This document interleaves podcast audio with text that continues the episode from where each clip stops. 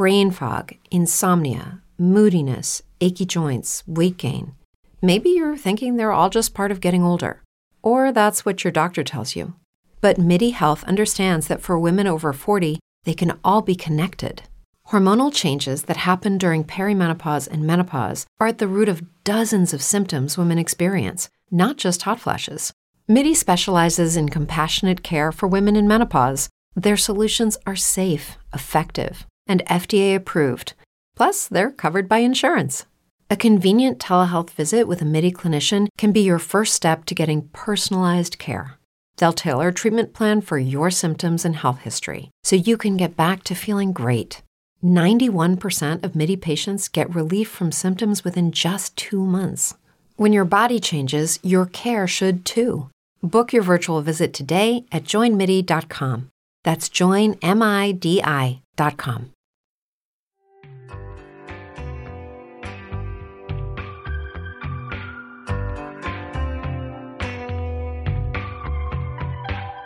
Salutations, Mets fans, and welcome to this week's edition of For All You Kids Out There, the official podcast of your Baseball Prospectus Mets local site.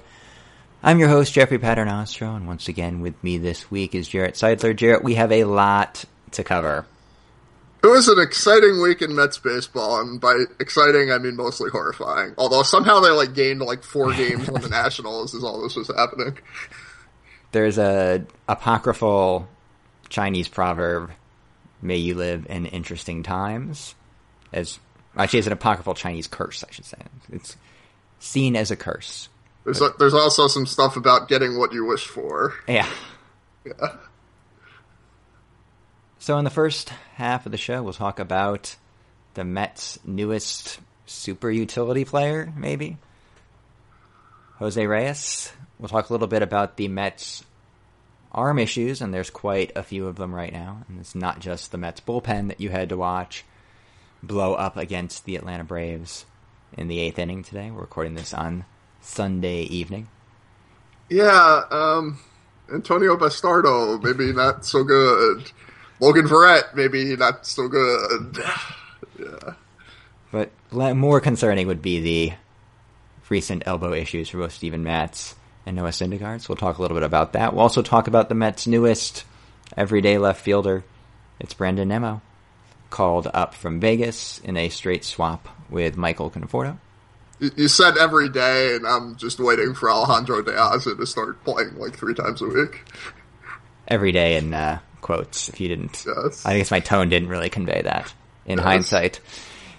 In the second half of the show, we'll dive in a little bit deeper on the Jose Reyes issue with Emma Span, senior editor at Sports Illustrated. And then the third half of the show, we'll answer your emails, talk a little bit about Hansel Robles, because I want to talk about Hansel Robles, which I guess is a better news story than anything else we're covering. So more positive. More positive. We'll go with that. Was that was actually this week? It, it, it was. It, it, doesn't feel like it, but. And I also this week spent three days sitting on your 2016 Brooklyn Cyclones, so I'll talk a little bit about that. I'll have some reports on the players going up at BP Mets this week.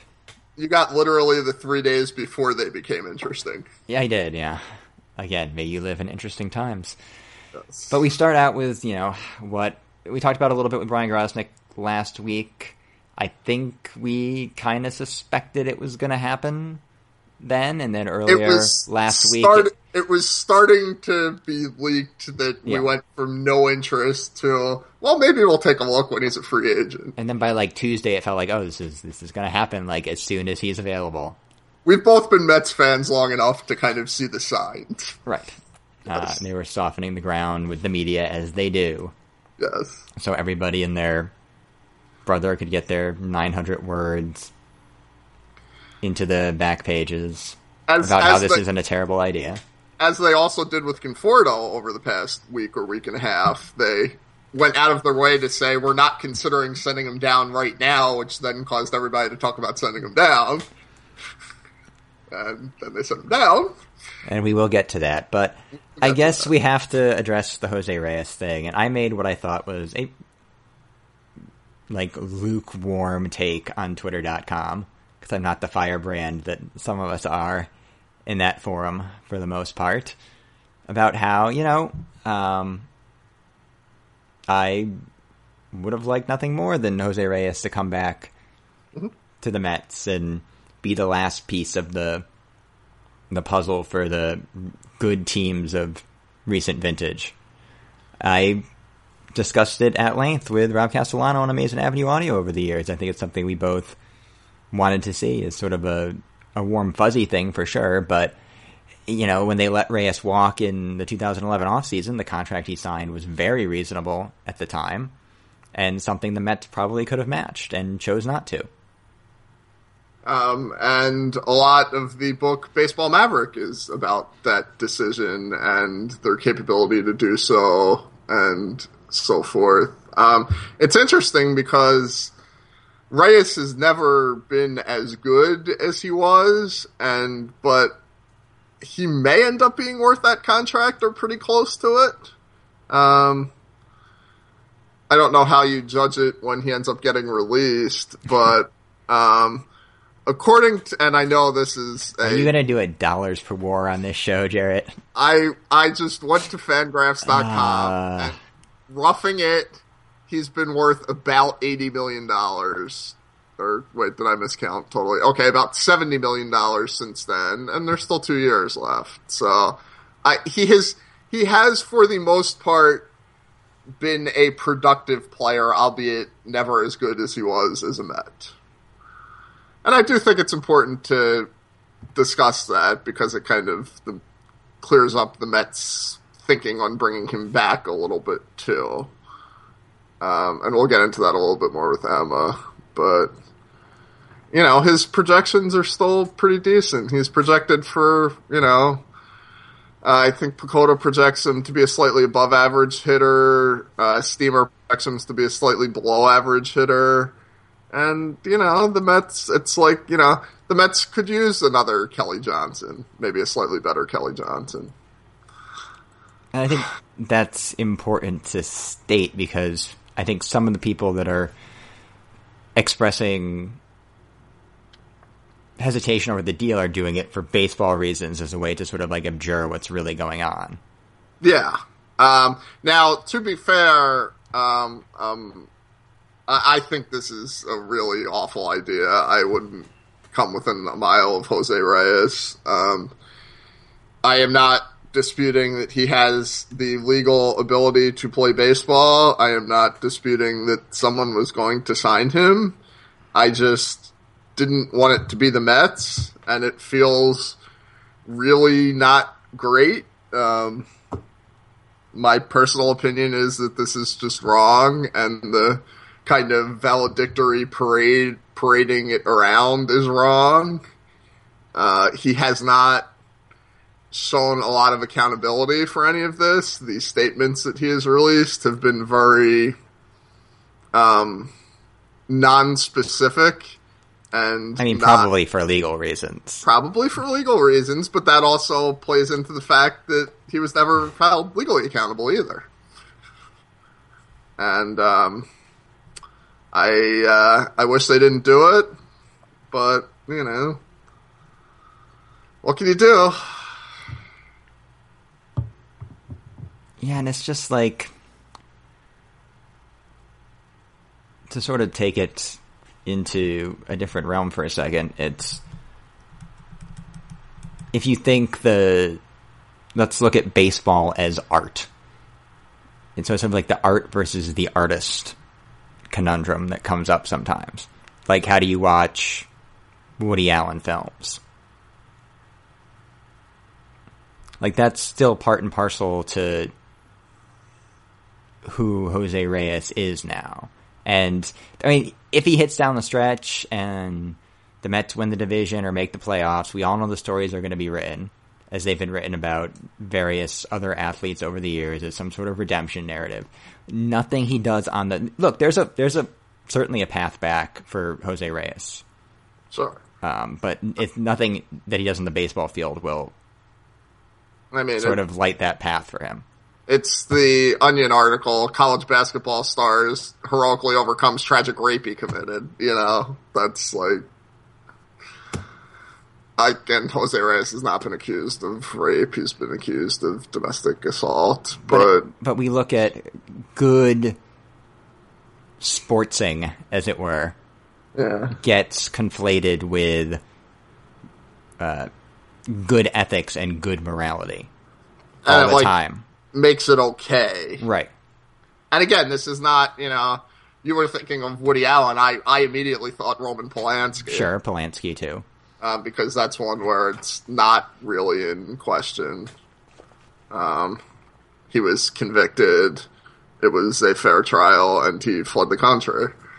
Um, and you have all kinds of, you know, he's But he made Chinatown, so yeah, he made Chinatown and The Pianist and other, you know, and you know, a lot of people in Hollywood support him.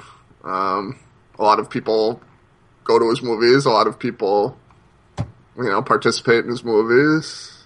I mean, just for me, it's you read the account, the events, you can listen to the nine one one tape, Yeah. and I just don't see like it's just not that hard for me to shut off my Jose Reyes fandom. It's just not. It's it's not for me. I mean, I was I was a big Jose Reyes fan. Yeah. And we've we've discussed that over the years. You know, I thought um, I was sad when it the trade deadline this year they didn't make a play to bring him back because Colorado was trying to move him. They almost moved. They almost ended up moving him to the Yankees of all teams for Jorge Mateo, which kind of shows that he was. As of the last time he really played, he was considered a pretty valuable baseball player. I mean, Mateo's going to be on our top fifty midseason list. I'm pretty sure he was. He was not- like a fringe top 100 guy last year. yeah. So that's a maybe a little bit higher. I don't know exactly where we had him ranked, but I can.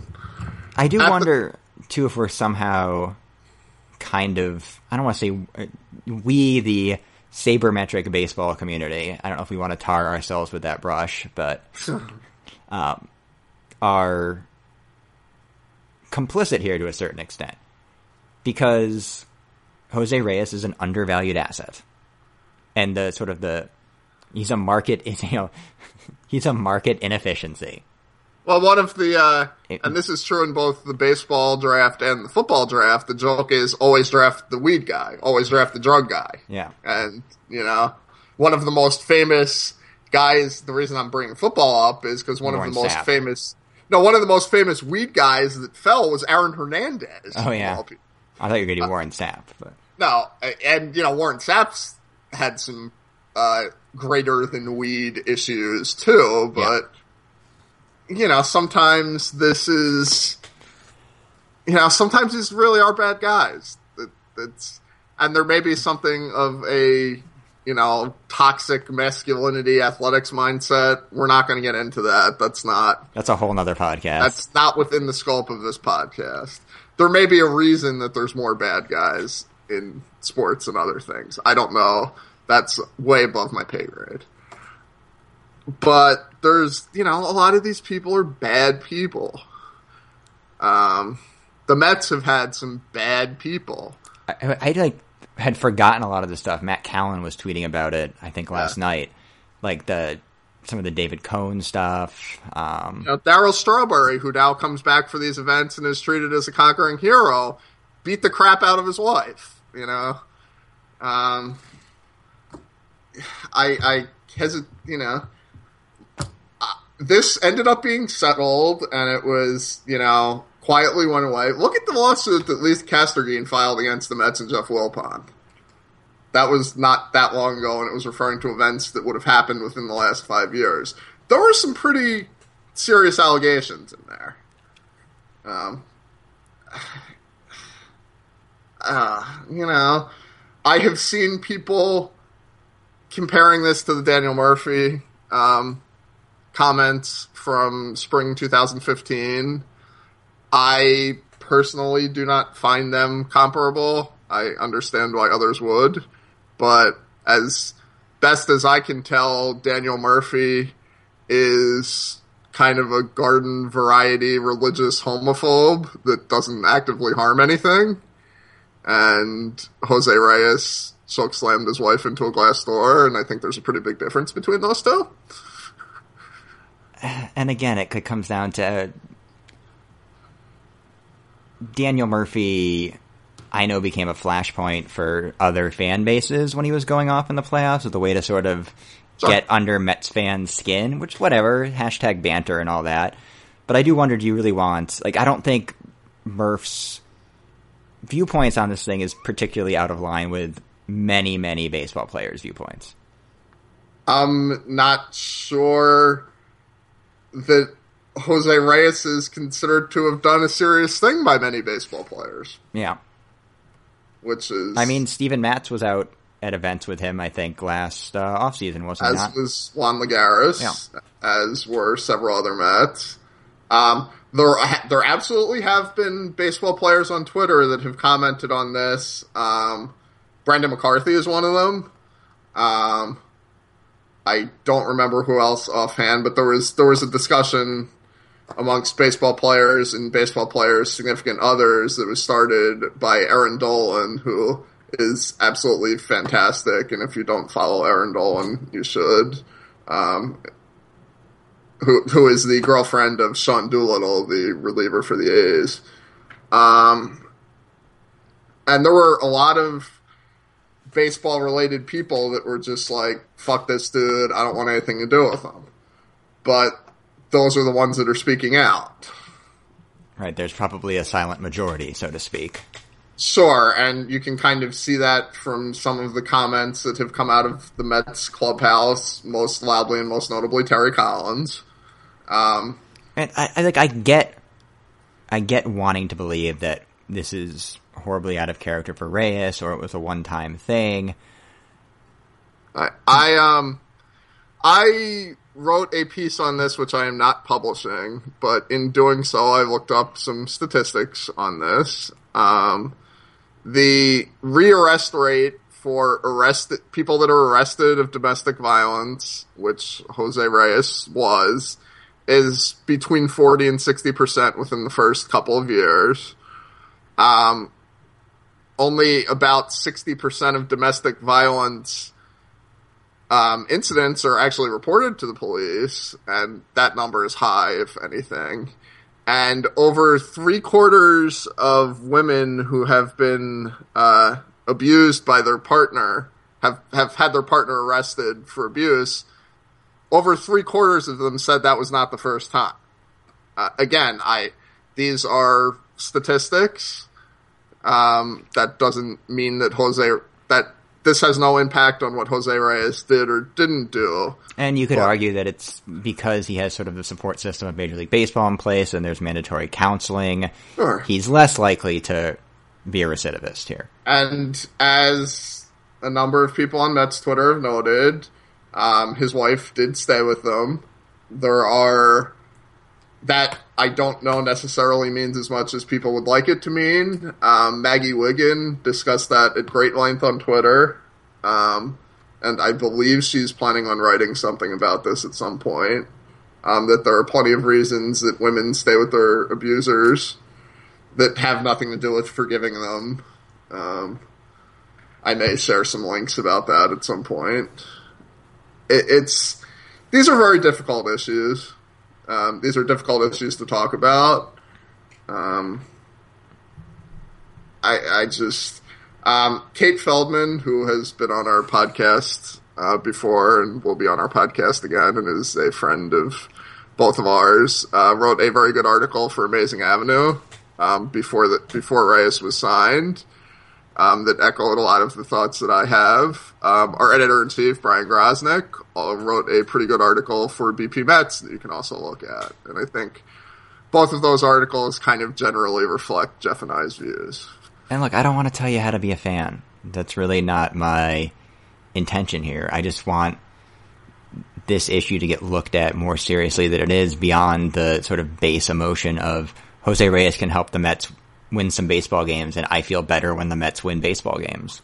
But there, I think a lot of the Jose Reyes support is specific to it being Jose Reyes, which Right, means you're already bringing your personal emotion into it. Sure. And look, I get that. Like, there was the image uh, tweeted out by the Cyclones of like Edgardo Alfonzo hitting him infield, and like two years ago, I would be so fucking psyched about that.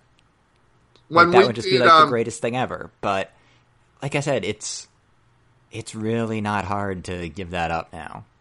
when we did our um, list of best David Wright moments, um, which I believe was last week. It was, yes. That seems like more than It a week ago. Um, I would have and thought about including the David Wright and Jose Reyes celebration on the field, um, the famous one where they had the cigars and drenched all the fans and all that stuff in 2006. And I specifically didn't include it because, like, the Jose Reyes memory is just, like, totally tainted for me now.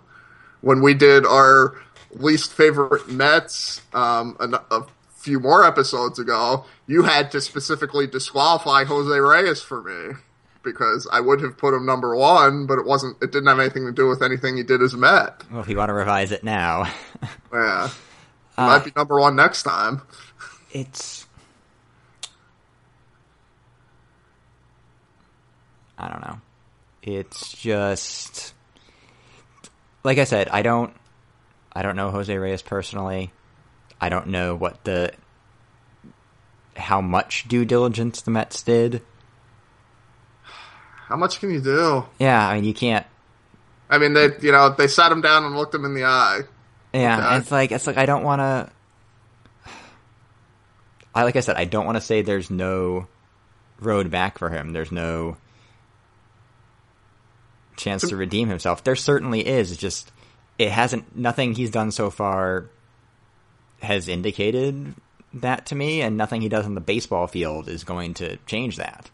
If Jose Reyes had decided to donate the remaining $30 million of his salary to help victims of domestic violence, if Jose Reyes had been out there fundraising for, you know, domestic violence issues, if he had, you know, partnered up with Joe Torre for, you know, the Safe at Home Foundation stuff, if he had become a forceful advocate for any of this stuff, he released one vague kind of mealy mouth statement and keeps referring back to it. He hasn't even, you know, he hasn't even faced the media since any of this happened. And I imagine that will happen at some point because it's You know, there's, there is not, you know, when people say served his time and contrition, I don't see that. And that, that's just my perspective. I'm like, so yeah, he's gone through the MLB mandated counseling. He's still in counseling. Those are all good things, but I mean, at no point was he really ever out in front of this. It wasn't really an active effort. It's like this is what he needs to do to keep playing baseball. yeah, there's no. Um, I'm gonna, you know, Michael Vick was not domestic violence. He was, um, he ended up in jail for violence against animals, and he became a pretty forceful advocate for animal rights stuff after he got out. Um, part of that may have been to continue playing. I don't know, um, but part of it may have been image rehab, for all I know that's kind of the model. You know, Jose Reyes is, you know,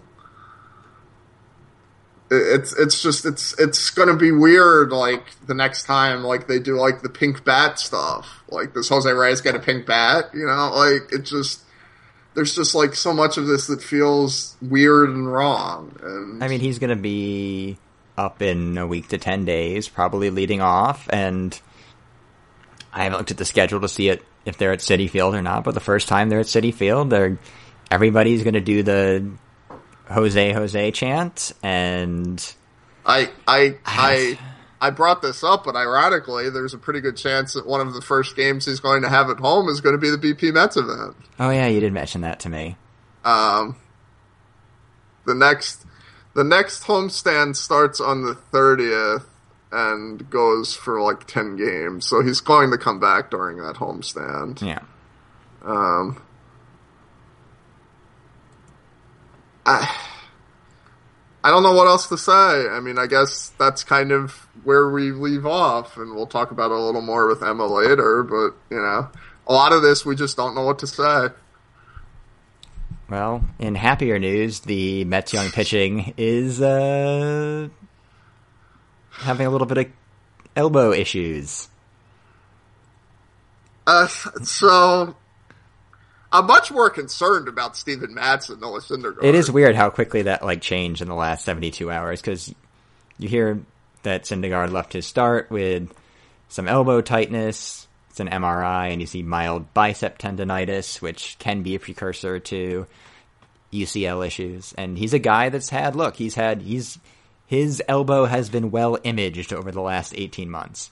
But part of that is that he is a guy that reports everything, Right. which is good because you want that.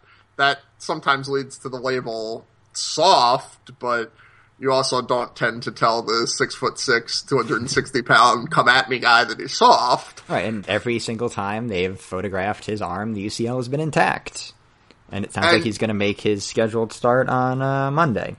And that's you know he It was there was that moment too though when he got lifted and you kind of look at his line where he's getting Mm-hmm. hit around a little bit and you think back to Matt Harvey's last start I think it was against Detroit Yeah, and Um, I I did not watch that start um, live, but I did see some video after, and he wasn't like he was getting like just short of full extension, which Yeah. is kind of something you don't like to see. And the arm slot was dropping a little bit, which is something you don't like to see. But and he was. You know, this is going to sound weird. He was only topping out at 98. He wasn't topping out at like 101. So, I, you know, I assume he's fine. I but at, at the at the same time you assume he's okay to continue pitching they don't seem Sure. particularly concerned but at the same time as these things start to add up it becomes more likely it's going to blow at some point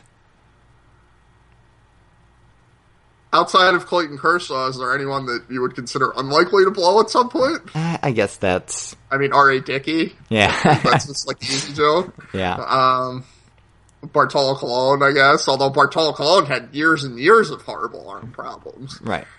Um, and then Matt, who is taking his regular turn and just seems to complain about elbow tightness after every start, all of a sudden looks like a guy that might be headed on the headed to the shelf fairly soon. He was also videotaped, you know, attempting to get his elbow loose in the dugout, as nobody really seemed to care. Yeah, you see some stuff After like which, that. after which he gave up like six runs in the next inning.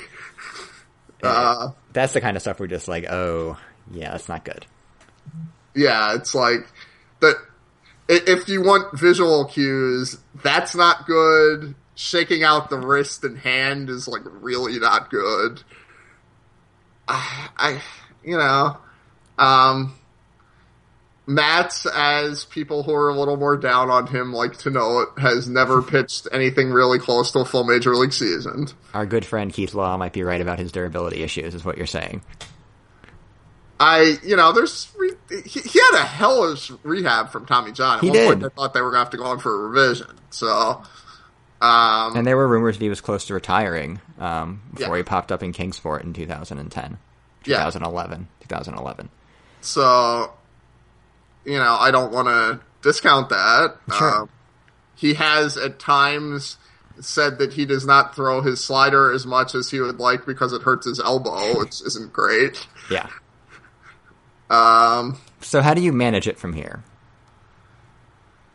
I mean, so the third guy in this is Zack Wheeler, Yes. who was shut down for about a week with what was described as nerve irritation, which is not an uncommon complication at this point in Tommy John recovery. It's a week or two setback. It's not a big deal. Um, but now all of a sudden we may be talking about Zack Wheeler August 1st instead of July 10th because he's, you know, the one week setback pushes back his timetable a decent chunk. So that makes it a little harder to start, you know, the Mets do not have an off day between now and the All-Star break. This makes it pretty hard to start skipping starts, to start limiting guys' innings. I mean, their bullpen was dead today. They had nobody. They had Bastardo, Brett, Gilmartin, Robles, and Goeddel. That was the bullpen today. Almost like you should maybe call up an extra arm in that spot, but In what spot? in the spot where you only have four active relievers. Yeah, but they're already one. They're already at thirteen pitchers. Oh, yeah, it is kind of crazy. I mean, what are you going to? I who do you send down? I guess Reynolds, who is starting shortstop and hitting second. Reynolds has been like a semi-regular now, Ah. Which is another thing we could get into at some point. Well, I mean, you do uh, have Gilmartin and Verrett up, which I think allows you to use them as long men or drop them in as six starters every once in a while to give people extra days. But at the same time, you're three games behind, and Yeah. you can't just start punting games. It's a tough spot to be in for sure. Are we at the point where we start talking about trading for a starting pitcher? As crazy as that sounds. Well, Colon recovering from the comebacker as quickly as he did is a huge boon to them in the medium term, certainly. But You know, it's like, how Like- soon do you like? Who's that pitcher though? You need a six starter for like two months. You're probably better off. I don't know. I mean, do you just go get like Bud Norris? You know, name a name that you know that got He did. He did look pretty good today, pitching against the Met Sunday lineup. Granted, You know, like they need like a Yusmeiro Petit, Carlos Villanueva type that Yeah. can just you know fill innings. Is Hansel Robles that guy? We're going to talk about that in the third segment. Yeah. But it might not be the worst idea in the world. If this was 2012, he definitely would be getting a shot in the rotation now, stretched out a little bit. He'd get Yeah. there. He'd at least get like the Bobby Parnell. We're pretty sure this dude is a reliever, but we're going to give him some starts anyway. and I, I do want to talk about that in greater depth, so let's hold off. Okay. We can talk about Brandon Nimmo, who is in the majors. Michael Conforto was optioned a day earlier than he was supposed to be optioned because the Mets, well, basically because some dude in Wyoming got the story early. so the Mets decided to make a roster move based on that. Okay, so on Thursday, I write that the Mets need to figure something out with Michael Conforto, so I'm going to take credit for this. You do have more juice with the front office and the field staff, it seems like. You've gotten Terry Collins to start pinch hitting for his catcher. You've Although, got them making a move he about. absolutely should have hit for Rene Rivera in the eighth today. Yeah, Didn't- sure. Um, You got the juice. I tell, you know, I write in the Brandon Nimmo call up that he should really be hitting second against righties and not playing right field, and he's hitting seventh against righties and playing right field. So I got no juice. I gotta have you, uh, pass this stuff along to Terry Collins for me or something. does uh, does Sandy no longer have a BP Premium subscription? um, the uh, I mean, I I don't. So Something had if- to happen. One of, one of the things I noted in my column was that Michael Conforto got bad right at the point where they started jerking around his playing time, which was in that on that West Coast May trip where they saw a bunch of lefties in a row, and he sat against almost all of them. Like he sat for like eight games out of twenty at one point, just because Terry refused to start him against the lefty. He wouldn't even start him against the lefty when Juan Lagares was somewhere else. He wouldn't start him against the lefty when Juan Lagares was hurt. Um, he would only start him against the lefty if it was literally his only option. Eric Campbell got starts over him. Matt Reynolds got a start over him. So, and that was the point at which he became like he started hitting like Bartolo Colon instead of Michael Conforto. Now, I have no, you know, correlation does not involve does not invoke causality necessarily. Um, especially when you start throwing in a wrist injury, you start throwing in that in many cases it was like his third or fourth time around the league, which is when pitchers start to get a book on a guy. It's realistically for him to be as bad as he was, it's probably literally all of these factors. Yeah. And there's probably just some bad luck involved too. Um, It just something. It just wasn't viable anymore. They had to do something. I think they probably should have DL'd him instead of optioning him because and I mean, assuming he's healthy, he's gonna rake in Vegas, and again, and it's not really gonna tell you anything. that's something that our good friend Keith Law did bring up, although Conforto himself appeared. Conforto, interestingly, hung around and talked to the media after being optioned, which I like literally can't remember a guy doing like ever. Um, and I thought Boyd- Ike Davis did, and that was like a big. Yeah. Well- again, as far as we want to start conflating, you know, personal ethics with baseball things, oh man, did the media love that Michael Uh, yes. Conforto did this? right? There Talking to the media Yeah. is a good way to Yeah. get them to praise So, their morals. So Michael Conforto, by talking to the media, avoided having like Newsday have to send a stringer to Vegas to get quotes from him. Um, so he indicated that he wanted to go down instead of being uh, given time off. So He's also sort of downplayed the wrist throughout this entire thing. Sure, but the optics of sending a guy down, you know, a week after you gave him a cortisone injection and then didn't give him the cortisone injection time off that you're supposed to just looks bad. Right. I want one like I almost want one of those those Twitter auto generated ditties, the Tuna La Donna Immobile, that's just like Michael Conforto's hurt, Michael Conforto's hurt, Michael I still, I Conforto's think I still have that on my cell phone. Yeah, it's like I just I mean maybe it's just the league's figured him out, but from what I've seen, I think the if not all of it, the wrist is a major contributing factor here. But now we get the uh, Keith Hernandez can comp him to himself even more because he got sent down early in his career. and Keith I was actually mean- talking about that on the broadcast today, of course. Of course he was. And assuming he hits, you know, if Michael Conforto is healthy, he's going to murder the PC. He's going to put up like a 1200 OPS. Yeah, it'll be like PC. 340, 450, 700 or something. Yeah, like he's going to kill that league. Um, Brandon Nimmo was killing that league. Eric Campbell kills that league. As I like to bring up occasionally. Um, you know, Darrell Ceciliani's killed that league. Like, a lot of people have killed that league. So let's talk about Brandon Nimmo, who is the newest Mets outfielder, and as you said, was killing Vegas. And I t- look, I tweeted this out. Okay, a little bit sarcastically because it's me, but I tweeted out that um, you know, does anybody have an idea of what Nimmo's doing differently this year, other than it's the PCL? Because if somebody does, I would love to know. And the PCL I- doesn't get a lot of coverage, so that's a problem. Like I know he's sitting lower in his swing now, but he oh he's a, he's always been a tinkerer. So I don't know if you can really and the the specific shape of his production in the PCL was like this is PCL Mirage yeah production. Like his BABIP in the PCL was 389. yeah. And you get a couple extra doubles and especially a couple extra triples. That's a huge outfield. Yes. Um, Um, and you start you start adjusting for league and park, and is he really any better context adjusted than he was last year in the EL? As ridiculous as that sounds, with you know 50 points of on base and 150 points of slugging. I mean, I Um, think but- he's closer to that player, certainly. Um, and look, that's fine. Like, as I said in the call up, if he can give you 270, 360, 390 against right handed pitching and play pretty I- good defense in a corner, that's useful to the Mets right now. I, I, I know we're done talking about Reyes, but I want to throw in one thing that David Lennon just tweeted.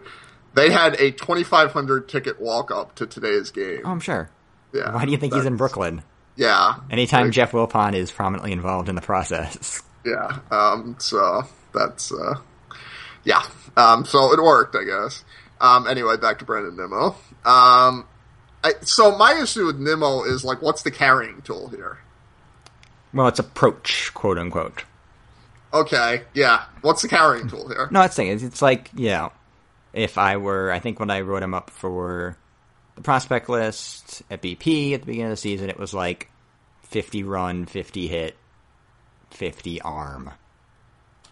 These all, some of these might be generous. The run might be a little low, but Yeah, he, popped 415 on his first grounder today. I haven't gone back and got the other ones. They didn't give me a good camera on the, uh, on the double play ball that he beat Um, out, but he was like four, he was like 4-2 to 4-3 for me all of last year.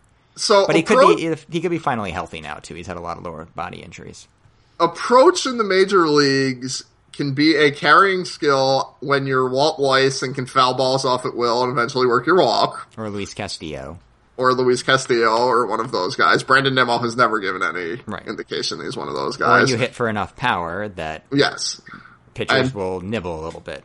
Brandon Nimmo's you Not know that his guy. career high in home runs is uh, he hit ten in the 2014 season, split amongst two levels, um, and he's never he has never displayed the raw power that the Mets hoped that he would grow into when drafting him, which is a little weird given his frame and his you know he's a pretty jacked dude too. And even last year when he was playing around with his swing still, and I saw him in Binghamton, he was still showing you know pretty good pull side power in BP.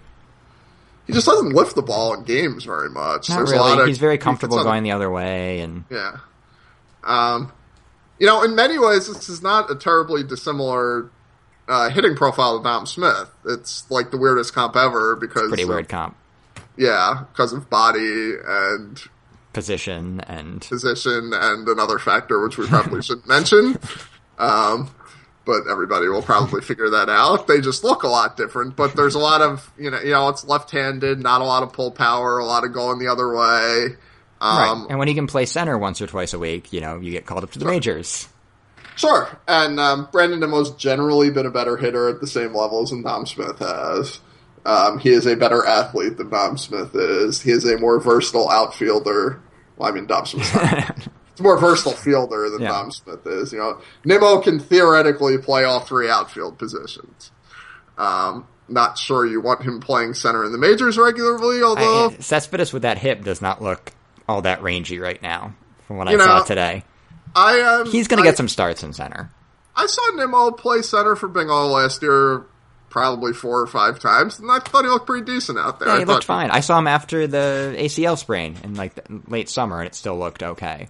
Yeah, um, he probably shouldn't be playing right because he can't really throw all that well, Yeah. but these things happen. Sure. Um, the Mets are currently playing Curtis Granderson, right? Right, that was like, joke I 30 made in He has the, like a thirty arm, Call and, up as well. you know, Nimmo is like a forty-five or fifty arm. It's not a thirty. And he arm. shouldn't start against lefties in the majors. Like we can he- pay whatever about Conforto, but there's a very, very long track record of Nimmo struggling with left-handed pitching, and that's both borne out in the statistics and in my live looks. He just does not pick up lefty spin well. And I want to, I want to um, stipulate beforehand that this is not an argument for Travis Taijeron, uh, Taijeron call up. But no, the I mean, are, once Lagares is healthy, it'll be him, and it might Yeah. just be Matt Reynolds in the interim. yeah, the Mets not carrying a right-handed hitting backup outfielder right now is kind of curious. I, I think they still hope Juan Lagares will be back in the minimum, but you know, I, uh, Yeah. there, there were some reports today that weren't great yeah. on uh, Mr. Wineries. Um, I mean, would it shock me if Brandon Nimmo became like you know Seth Smith or something? No, I mean Brandon Nimmo could be Seth Smith. Brandon Nimmo could be better than Seth Smith. He, as we keep stipulating, he does not have a ton of baseball foundation, not as much as your normal uh, twenty-three-year-old high school. Oh, that's draft bullshit. I I- hate that argument. There's no high school ball in Wyoming. No scouts are going to high school games in Wyoming. He played the entire showcase circuit. he also played American and um, you know, and it's like is- it, you have to say that like people knew who he was. He was a have- consensus top fifty, uh, even higher than that. Really, I just don't have the all the lists in front of me. But he was going to go at the end of the first round. And when he showed up in Brooklyn, he was a very polished baseball player for that level. Okay, I just had to say that to To, to get me out, yeah, I know. Um, you know, he did. Hey, there's some chance that the Vegas numbers are real. Sure, I, he might be, even if he's just a little bit better than he was in Binghamton last year. If there's a little more power there, there's a little more performance against lefties.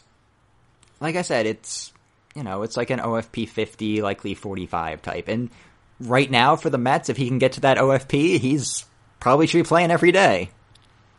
It does put them in kind of a weird spot if he hits and Conforto also hits at AAA. Then what do you do? Yeah. I mean, again, this is the type of problem that you want to have, but at the same time, it could become a problem when you start talking about the development of two of your five best guys under 25 in the system, which I Conforto definitely is, and Nimmo probably is, although more by default than anything else. Yeah, sure. Syndergaard, Rosario. I mean, it ends up being like Nimmo versus Gsellman and Cecchini. yeah, or something like that. Um, is Matt still under 25? Uh, no, he's 25. Okay. Yeah, so it's like Syndergaard, Conforto, Rosario, and then we start arguing. Um, I guess Herrera would have to be in there too. yeah, Herrera, and then it's probably either Nimmo or Cecchini or somebody. But I mean, their And it- plan for developing Herrera is we're just going to leave to Dilson Herrera in AAA. So it seems like they're not really worried about it. And I mean, Dilson Herrera's not lighting the world on fire down there either, so I mean, he's hitting a little bit better than Brandon Nimmo was. I think he's actually down to a little bit worse than Brandon. I think it's batting average though, and like on base percentage. I think he's actually outslugging him.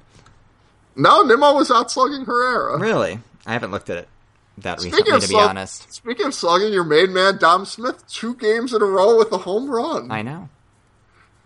I, I think I got it slugging over 380.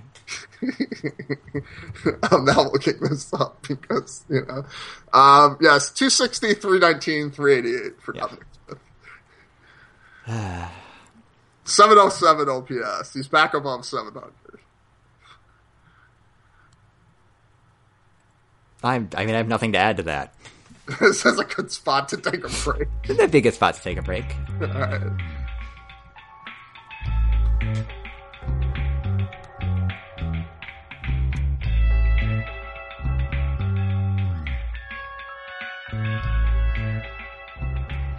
Joining the show now, she's a senior editor at Sports Illustrated, and while we'd rather have her on to talk about terrible movies or cute dogs, we're going to have her on to talk about Jose Reyes. Emma Span, welcome to the show. Hi, how you doing? Doing all right. Um, like most things that the Mets do that make me angry after a day or so, it just calcifies into some kind of cynical ennui. Yeah, that sounds about right. And their loss against the Uh. Braves this afternoon didn't help either with that, of course. right, right. Yeah, I think what's part of this case, you know, se- separate from Jose Reyes, it's just sort of like the hundredth time we've seen something like this play out in exactly this way, um, sort of step by step, where you know everyone's all outraged, but then nothing actually really happens or changes, and you know everyone gets on with their normal routine. Um, so it's a bit discouraging to think that you know uh, for all that we, you know, there's a yes, MLB now has this system for suspensions, and yes, uh, the conversation has changed around domestic violence in some ways, but in other ways, this is basically the exact same story again. And I guess to me, there's a way to bring Jose Reyes back into baseball and even back to the Mets that feels less gross and cynical. I guess would be the best way to describe it. And at no point in this process, like even going back a week ago when they were sort of leaking stuff out to soften the ground with columnists, it just felt both inevitable and kind of sleazy the whole time. Yeah, I mean, personally, I don't, you know, I don't think that Jose Reyes should never be allowed to play again, or that he should always be off limits forever, or that he never deserves another chance. So, I, in that sense, you know, yes, I, I can't really begrudge him playing again. But yeah, the way they did it, especially because much like the Yankees with Chapman, you know, the Mets are just sort of taking advantage of this situation to, you know, get a twenty million dollar player for the league minimum. Um, you know, whereas the Yankees got this great closer for a few sort of you know low regarded prospects. Um, and you know maybe these teams feel something more than that, but it just seems like for them it's like oh hey we can you know we can get a steal here so you know that's that's not a especially encouraging sign. I also think that you can want Jose Reyes back on some level without immediately cheering him, you know, at every at bat, which is happening right now at the Cyclones game um, you know, sure, there's a middle ground. I mean, to me, you can say someone should be forgiven, but I think it can take more than just a sort of boilerplate statement, which is all we really have so far. Um, maybe Jose Reyes has had a wake-up call, and you know, maybe his counseling will work, and maybe everything's gonna be fine now. But we don't know that. You know, we we have very little to go on here. It it also, I mean, it's like the whole conquering hero redemption narrative that's kind of being built just feels wrong. Like I tweeted out that it's just wrong. And there's also like the aspect where they're sending them to Brooklyn where they're going to get like an extra week of pumped up gate revenue because that's the mm-hmm. minor league team that the team owns. And I, it just feels so gross and not great. I mean, anytime there's a situation like this and your GM is trumpeting that Jeff Wilpon was involved in every step of the process, it makes you feel even ickier than it might otherwise. Yeah, no, I, I think there's that, and I think it's also again it's that broader pattern where you know you, you put out one sort of by the numbers statement, and everyone bends over backwards to find reasons why you know actually he's this great guy, and it was just a misunderstanding, and you know, you know everyone deserves another chance, and like I just think it should take a little bit more before we we all you know move on to that to that phase, you know. Um, it's And- a I don't know. Sorry, go ahead.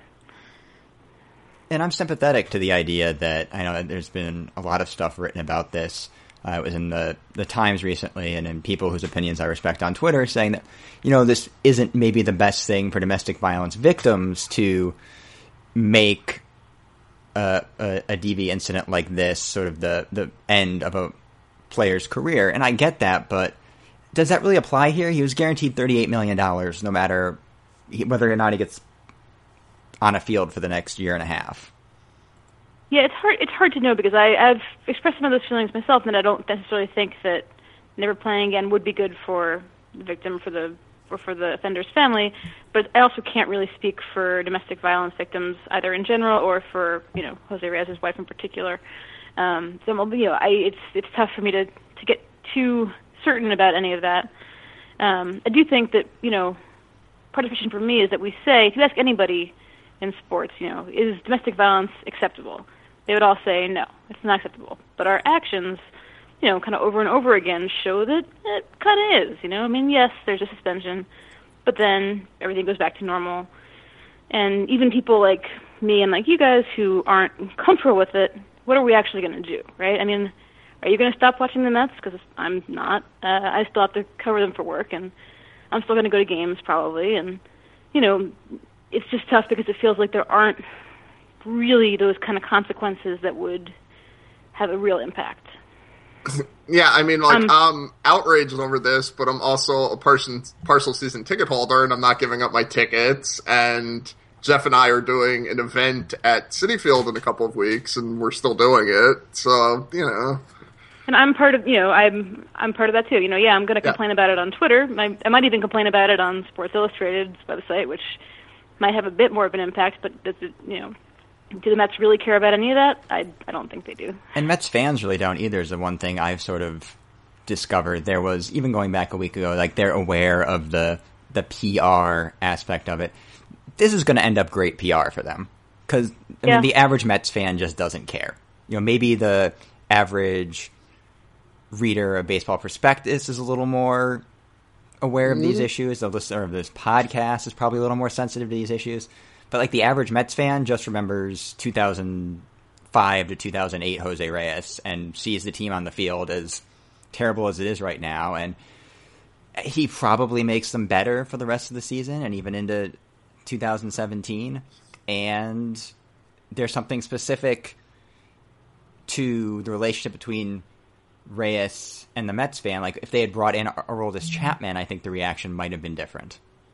I'm not sure it would because I watched the Yankees fans' reaction to bringing in Aroldis Chapman, and it was pretty similar. Um, yeah, they don't have that same obviously. Like, yeah, look, I I loved watching Jose Reyes play in his first go around with the Mets. He was, you know, a player I always loved watching. I actually talked to him a few times in the locker room. He seemed like a really good guy. You know, what? obviously, I know better. You know, as someone who's covered baseball long enough, you never really know someone from talking to them for five minutes in the locker room. But anyway, I the point is I I get it. Like I have I also have great memories of Jose Reyes. But if you watched, you know, Yankees fans and Chapman, you know, yes, there are plenty of fans like, you know, who who similarly to you know this with Reyes expressed their concerns or their, you know, being uncomfortable with it. But the majority of fans just gave him a big round of applause from his first start back and never, you know, never did anything else. So I think it is bigger than just the Mets and just Reyes. But I would also say, I mean, I've been kind of baffled by this idea that I saw a bunch of writers express that, you know, the Mets needed Reyes or that he's a great fit for them. Because honestly, even from a just baseball perspective, I don't see it. I mean, you know, he's it's a shortstop, and what they need is a third baseman and an outfielder and offense, and he hasn't hit in like two years. Well, they're basically turning him into Ben Zobrist down in Brooklyn. Like that's the plan. Like he's going to play third twice a week, second once a week, the outfield a couple times a week, and I don't know about that. Um, PECOTA has Reyes projected for 400 plate appearances with the Mets as a two-win player, um, which would mm-hmm. obviously be about three or three and a half over the course of the season. Um, it also has him has him hitting 308, which seems a little lofty. He hasn't done that since the last time he was with the Mets. Um, right. So I don't. I mean, you you can switch from shortstop to third. It certainly, certainly can can and has been done. But you know, in the middle of the season, for a guy in his 30s with bad legs, who's never really played third except for like I don't know a dozen games in the minors, I mean, I think it's just it's just not that easy. Um, and then yeah, maybe he can. You know, I think the outfield might be easier, but why wouldn't you get an outfielder or I mean, I guess a third looking- baseman or looking at someone who's hit? They're know? looking at Ian Desmond, I guess, as the model, and he's taken to the outfield pretty well. And I guess you could say at, at this point in their respective careers, their skill sets aren't wildly dissimilar. They both probably shouldn't be playing a major league shortstop anymore. And Desmond's looked pretty good. Um, now, can Reyes do it? Yes. Will it also work as well for him? I don't know. There's also sort of like the funny, I don't want to say funny, but there's sort of the optics of essentially replacing Wilmer Flores, like the most beloved Met of recent memory, and a guy that, again, you you don't know if the Reyes thing taught us anything, but a guy that is generally regarded as one of the better guys in that clubhouse with Jose Reyes. Yeah, I mean, you know, I, I, like you said, I don't want to get too much into falling into the trap of thinking that we, you know, know what these guys are like, really. But yeah, it's, you know, and it's also, I mean, David Wright, for that matter. I mean, it was sort of predictable going into this season that he might have problems, but you know, he's, yeah, it's it is a tough transition for me from from, you know, Wright to Reyes, and yeah, it is possible that he'll hit well, but I just think, I don't think they picked him up because they had a real reason to think that. I think they picked him up because he's available for the league minimum, basically. Whereas if you trade for, you know, Valencia or somebody, then you have to pay a lot more money. Yeah, the uh, the trade rumor that came across today, thanks to Pedro Moro, was Yunel Escobar, who's another guy that perhaps is not Of course. not yeah. Um, the the joke going around Twitter right now is that the Mets just hired Andrew Friedman. So right. Yeah, it's it's you know it's look I I hope that it works out well for you know I hope that the counseling that Reyes is taking is effective and that you know he goes on to have a, a long and, and happy life with his family and nothing like that ever happens again. But I just think you know it's we there, there's so little reason right now. There's so little that we expect from people before we move on. You know, we it's like okay, well, sorry. Like what a coincidence that every athlete who's been accused of this for like the last decade is just a really good guy who made one mistake and deserves a second chance. Like all of them. Like yeah, and it's it's the same reaction every time and I'm sure it's true for some of them, but I'm sure it's not true for all of them. And the result is that we decide that we don't have to actually change our behavior in any way or be inconvenienced or have to make a tougher decision, you know, if we just accept that, which I'm increasingly having a problem with. And if if you kind of take it out to the end, you end up with a situation like Baylor had, where they were giving tons and tons of second chances, and it turned out that they were also turning a blind eye to when the quote second chance guys were committing all of these terrible things once they'd given them a second chance. It was really Yeah, I just mean- about getting the talent. That's yeah, yeah, slightly different because you know so far we have no indication that the Mets have like covered up or ignored any you know anything happening on on their watch. I mean, recently anyway.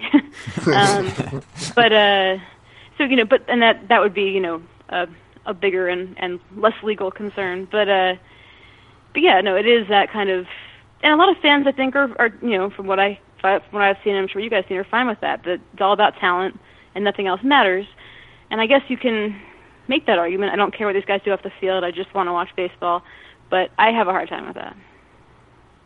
I mean, there's a line though. Like, like I'm, Right. I sit around baseball players many days a week, and yeah, some of them, you know, you listen to what they say, and some of them are jerks, and some of them are assholes, and that, like, that there's a certain amount of acceptable assholedom in baseball locker rooms that maybe in other lines of work would be annoying or even rise to the level of a human resources issue.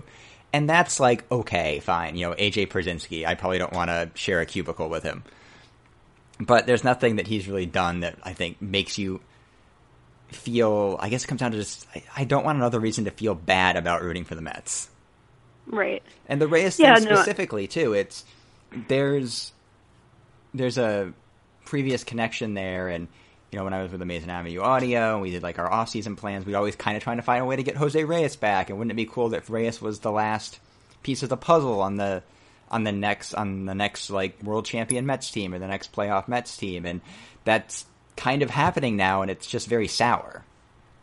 No, it's true, and it is as I think one of you guys noted online. It's it's you know it, this would have been such a happy story a year ago, uh, would have been like, awesome, Jose Reyes is coming back, you know, and and that sort of is is definitely not not there at least for me now, although clearly it is for for some people. But I agree, there's a line, and you know, I I really don't care about Bartolo Colon's secret of their family. That's sort of none of my business. But when you get into you know issues people people are actually getting hurt, it's also you know the other thing is that this is not really a sports issue; it's a societal issue where if you know if the legal system and the courts were better at dealing with this, then it wouldn't be falling to baseball teams, which is a really weird place for it to be anyway, right? I mean, you know, Rob Manfred should not be trying to fix domestic violence, but you know, by himself.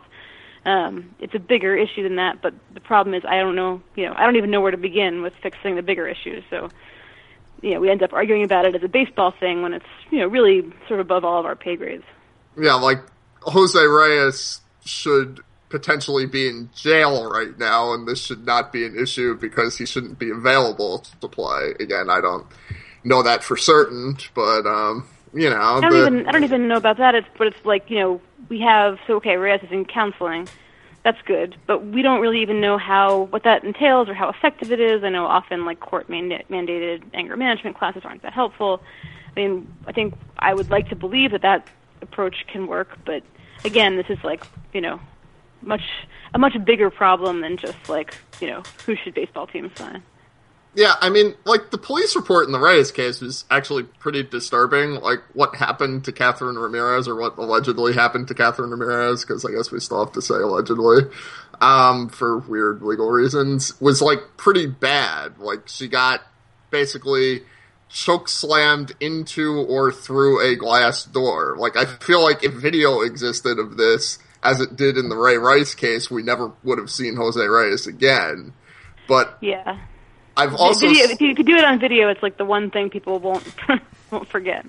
Yeah, but I've this has kind of been um, passive voiced out in a lot of columns as baggage or an incident involving his wife and that kind Right. of stuff. And I don't know if that's great either. I don't know how much you can talk about that, but Yeah, you definitely get you know euphemism bingo this week. Uh, you know, uh, baggage, tr- off-field troubles, concerns, uh, issues, all the things that we use because we don't. You know, when you're writing a jaunty sports story, it's hard to drag it down with you know the the cold hard facts, and you know a lot of all, baseball writers really aren't particularly equipped for that either. You know, they're not trained to write about this stuff. Um, they're trained to write about games and you know, hitting stances and all that. And it is, you know, it's difficult. It's difficult to address, and you know, especially when a lot of your readers don't want to hear it.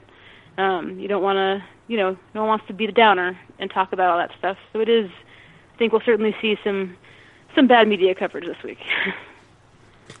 Emma Span, senior editor at Sports Illustrated. You can follow her on Twitter at Emma Span, and we'll try to have you on to talk something happier next time. yeah, sounds like a plan.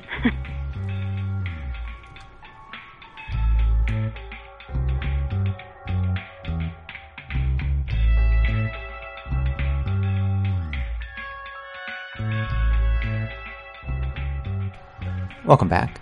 It's time for the third half of the show. Before we do the third half of the show, we do housekeeping. This is for all you kids out there, episode number eight. For all you kids out there is the official podcast of your BP Mets local site. You can find us at mets.local.baseballprospectus.com. You can also find Jarrett and my work at the mothership at baseballprospectus.com. Are you in the 10 pack this week? I am. I have uh, a hit on Nick Williams. I have Merandy Gonzalez, who we'll talk about in some more detail in just a bit. and I will probably be in the ten pack for the next couple of weeks because I'm seeing Portland in Trenton this week, Very exciting. which includes Yoan Moncada and Andrew Benintendi. I'm about to go on my yearly longer trip and hitting Williamsport and Kingsport. Starting next Friday, right before the Baseball Prospectus Citi Field event on July 9th, which you should come to. Jared will be there, I'll be there, Craig will be there, Sandy Alderson will be there, which might be of more interest to you. There's Yeah, still let's let's not bury the lead. we also have uh, T.J. Barra. Director of Analytics. We have Chelsea Janes from a Washington paper that I forget. Yeah, I, Uh. I I think, think I think the Post. I think it is the Post. We have Lags now of the New York Times. Yeah, Anthony DiComo, I think, is uh, Um, on the media panel as well. we Ben, have- ben Lindbergh of 538 and Uh, Effectively Wild. Brett Sayre of many places of BP, uh, who also edits a lot of our stuff. Um, and other people who you probably don't really care about. Not that you care about the rest of us either. No. I'm now I'm pulling up the page to see if we forgot anybody particularly important. Uh, Kate's going to be really upset with you. Kate, Kate Feldman. I forgot she was coming. Uh, Mike Gianella. Oh, Vork. We forgot Vork. We did forget forgot Vork. We forgot Maggie. Um, so a lot of people that you'll have seen around Mets Twitter and some other people, some other BP writers, and who else? Who knows who will show up? so you can just go to baseballprospectus.com, click on the banner advertising the event, and get your tickets there. There's still a few left.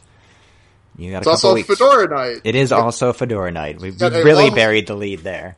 You can get a lovely orange and blue checker pattern fedora with the golf symbol on it. Golf gas. Now, now, Jared, it's probably a Trilby.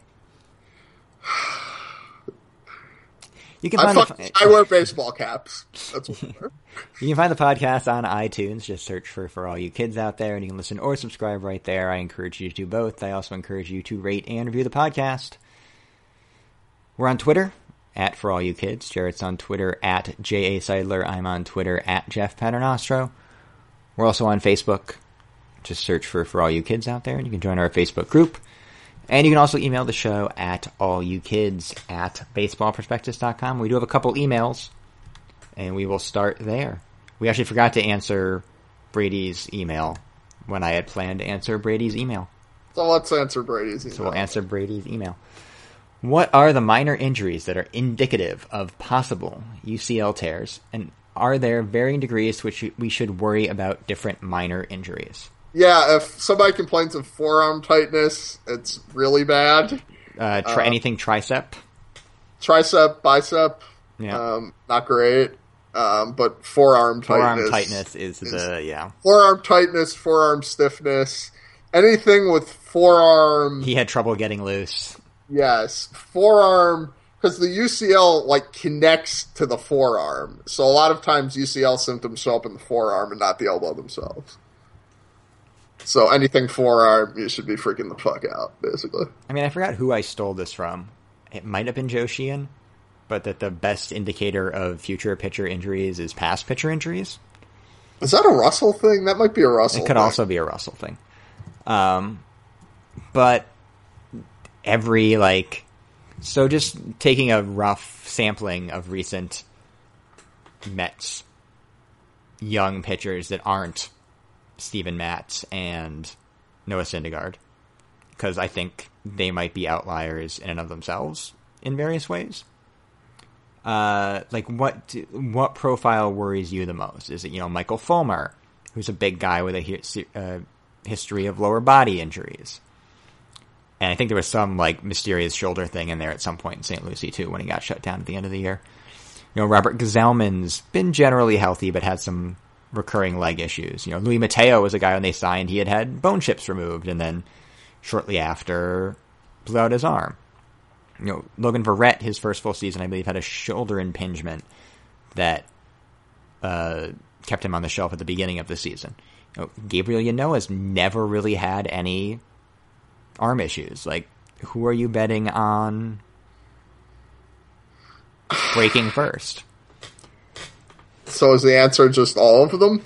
Right. I mean, I think it's the amount we can sort of suss out risk here. I don't think is significant above and beyond overall risk for throwing a baseball. With, I mean, guys that have generally been Well, I mean, Louis Mateo is kind of the guy where it's like I don't predict arm injuries based on mechanics, but if I were to predict arm injuries based on mechanics, Mateo would have been at the top of my list. And on some level, Clayton Kershaw or Cole Hamels has just done this for so long that it's like, okay, they're probably just lower risk guys. Right, Like- but you could have said the same thing of Bronson Arroyo, and eventually he did blow out. Bronson Arroyo was. And again, you start getting into look and you start getting into feel. But you know, Bronson Arroyo had something of a weird motion, and he's a really skinny guy, and he got you know, he wasn't like a horse. Right. Um, and I really hate that term. I'm sorry I used that. I don't like these dehumanizing like types of terms. But you know, you could Clay- have just said league average innings muncher. yeah, you know, Clayton Kershaw has essentially missed like six starts since he was called up in 2008. What was his Like, issue at the beginning of the 2014 season? I don't think it was arm. It was like back, maybe. Uh, like, uh, it's, it's like an intercostal or something. uh, do, do, do, great radio as I'm googling. Um, seriously, seriously, you you just say he went on the DL and don't tell me why. Thank thank you, SB Nation News. Um, felt something while throwing it. In, I'm just gonna have to edit this all out, aren't I? yeah, I mean they seriously didn't note the injury. Um, Can we just say it wasn't arm related? no, apparently it was arm related. Oh, okay. Well, that Um, completely ruins was A it was a muscle behind his left shoulder, so there was some like debate like whether it was back or shoulder. Right. So it's probably like the lat thing that, or similar Straight to the lat thing left- that. left teres major. I don't know what that is. I don't know what that is either. It was probably. I I think I feel like lats probably. Right. So it's similar to the whatever Steven Matz sleeping wrong injury was probably. Yeah, but you know, and Cole Hamels infamously, like his only arm injury of note is that he broke his pitching arm in high school while playing like street football. Like, but other than that, he's been mostly healthy. So you would assume that those guys, Sure. you know, on some level, R.A. a Dickey's like the Right, easy yeah. Um, Though he's had, he hasn't. Obviously, he's not going to blow out, but he's had his fair share of back issues over the years. sure. But again, I think Brady was specifically asking about. Well, he wasn't really asking about arm issues specifically. It was. He was asking specifically about Tommy John, you know. Right. So, but you get like, I mean, you can get like cascade effect things too, like sure. Johan Santana rolling his ankle and then blowing out Destroying his his shoulder. shoulder. Now that might have happened regardless, but there may have been some sort of mechanical adjustment he had to make that exacerbated it. And hey, you know, there's nothing, you know. I mean, anytime I- your pitcher like leaves the game and has to get an MRI, Yeah. you can feel Like, free to be worried. It would be a horrible crime if Clayton Kershaw had Tommy John surgery, but you know, I I can't tell you that it's not going to happen in his next start. You know, he has there's some violence in his mechanics, and but you know, the fact that his elbow's been healthy for you know nine years straight is better than you know you brought up Louis Mateo or Steven Matz. And a lot of this is self-selecting to a certain extent. The guys with the crappy mechanics blow out earlier. Chris Sale accepted. Chris Sale accepted. because we always have to throw Chris Sale in there. Um, yeah, I mean, I you know the consensus of baseball people um, that work for teams, the consensus of baseball people with the White Sox, the consensus of baseball people outside teams was that if Chris Sale threw 200 innings in any season, his arm would fall off, and that was why he was made a reliever. That was why he was made a reliever again. Um, the White Sox at one point said if you have any kind of minor arm injury, we're never giving you another start. And then he had one, and his agent had to go to the GM to overrule the field staff. And Chris Sale's arm has been completely healthy for his entire major league career. So I think So- I think as you said before on the show, uh, we don't know anything. The answer is we have no fucking answer. But generally, forearm stiffness is a pretty good Tommy John precursor sign. It's a sign that the UCL has already blown, and when they MRI it, that's what they're going to find. Our next email is from Josie, Jeff, and Jarrett. I'm sorry it took me five episodes to realize that Jeff didn't just leave. I mean, it's an avenue that actually brought the show over here, but I'm glad know, I you- found it. You could have plugged it while you I felt uh, bad about doing that for a I variety guess, of I guess we I guess we just accidentally revealed that we had planned this before you uh, left. Yeah, Oops. good job. My question for you, once I get to it, is in regards to prospects who have second division starter upside.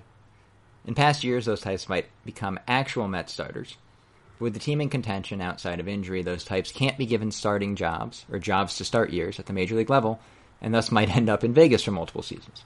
Well, I think Dilson Herrera is above that status. Um, Mm, I mean, he could very well end up a second division starter. Like, I have him as like a 55, and you're kind of high on. and. I am kind of high on him. So, um, you know, I've talked to plenty of people uh, that saw him in the minors have more in like that sort of like fringe average to second division starter range. It's telling that the Mets went the Neil Walker route instead of handing him the job to open the year. Starting this year and beyond, to me, there's a handful of guys in the system with second division starter ceilings that could top out at Vegas with no opportunity to break through unless there's a specific injury. This he did send this in before the Nimmo call up, by the way. Specifically, I'm referring to Nimmo, Cecchini, and Dom Smith, who all soon could be in prospect limbo land. They're probably not good enough to get impact players in trades themselves, but don't necessarily have a route to the majors without an injury. Each of them might have been considered top 100 prospects, depending on who is doing the ranking. But for each, that was always contingent on some form of breakthrough that until the past few weeks for Nimmo hasn't happened. My question to you is, starting this offseason, do you think these guys have more value as organizational depth, meaning you keep them around even if it means repeating levels or becoming backups utility men, to avoid calling up the Ty Kellys and Eric Campbells of the world, or do you try to get what you can before they've aged out of prospect status and lose value if a breakthrough doesn't occur? This is a great question. Um, yeah, this was probably the best question we've gotten so far. Sorry, other people that sent in emails. Because it does sort of get Uh, into sort of prospect philosophy, which is always interesting to me. And I don't think it's really even starts this offseason. I think it starts now in the next month. Uh, So- you could make a case that Nimmo is up in part to showcase him. I don't think that's the primary reason. I think they needed an outfielder that could hit more than Michael Conforto hit so far in June, but if he does hit a little bit for a month and Conforto no, get back to your point in the first segment. If they both hit for three weeks, maybe you look to move Nimmo. Maybe you look to move Conforto. I don't think they're going to do that. I don't think they're going to do that either, but they've done weird stuff before. Right. There Uh, seems to be, to get to the question, there seems to be this weird. One of the reasons they traded for Kelly Johnson is. Yeah, that And Kelly. Johnson is like a second division starter. Yes. Like, if you want the dictionary definition of second division starter, it's Kelly. And not just he was starting for Kelly- the Braves, but Kelly Johnson is the functional replacement guy for a contender. You Yes. can go out and get the equivalent of Kelly Johnson for a prospect that you don't really care about. Right. And can he can still- be, he can, he's not going to kill you for a couple months if you have injury issues. He can play a few different positions. You know, we could easily be describing Nimmo or Cecchini here. I mean, Smith doesn't have the same positional flexibility. Which is one of the arguments to trade these guys if you can just always get go out and get Kelly Johnson and have him, you know, be your league average bat that can stand a bunch of different places. But teams don't like to break in prospects that way because if you think there is more upside than second division starter in these guys, you want to be able to give them regular playing time and get their reps at the major league level to see if that's in there or not. So I mean, it's very possible that Gavin Cecchini should be used as a second base, shortstop, third base, backup, maybe even throw him in the corner outfield, um, you know, in the Kelly Johnson role. Um, he should probably have Matt Reynolds' job right now. or you could yeah if you want to go in that direction too and again it's those it's good to have second division starters as your backup for when your first division starters you ideally have on your first division team get hurt whether it's david wright or travis d'Arnaud or lucas duda this is this is I mean the Mets have kind of turned Wilmer Flores and Kevin Plawecki into these guys by holding them perhaps Yes. past their I didn't want to bring, I didn't want to bring up Plawecki for just that reason. You know, he's Yeah. that guy. He, I think he did make some top 100 prospect lists. He did. Um, And he was a first round pick. yep. As was Matt Reynolds. Well was Matt Reynolds second? Uh, may second. He was He may have second. been early second, okay. Um, and you know, Flores was functionally for the amount of money they gave him a high draft pick at the time.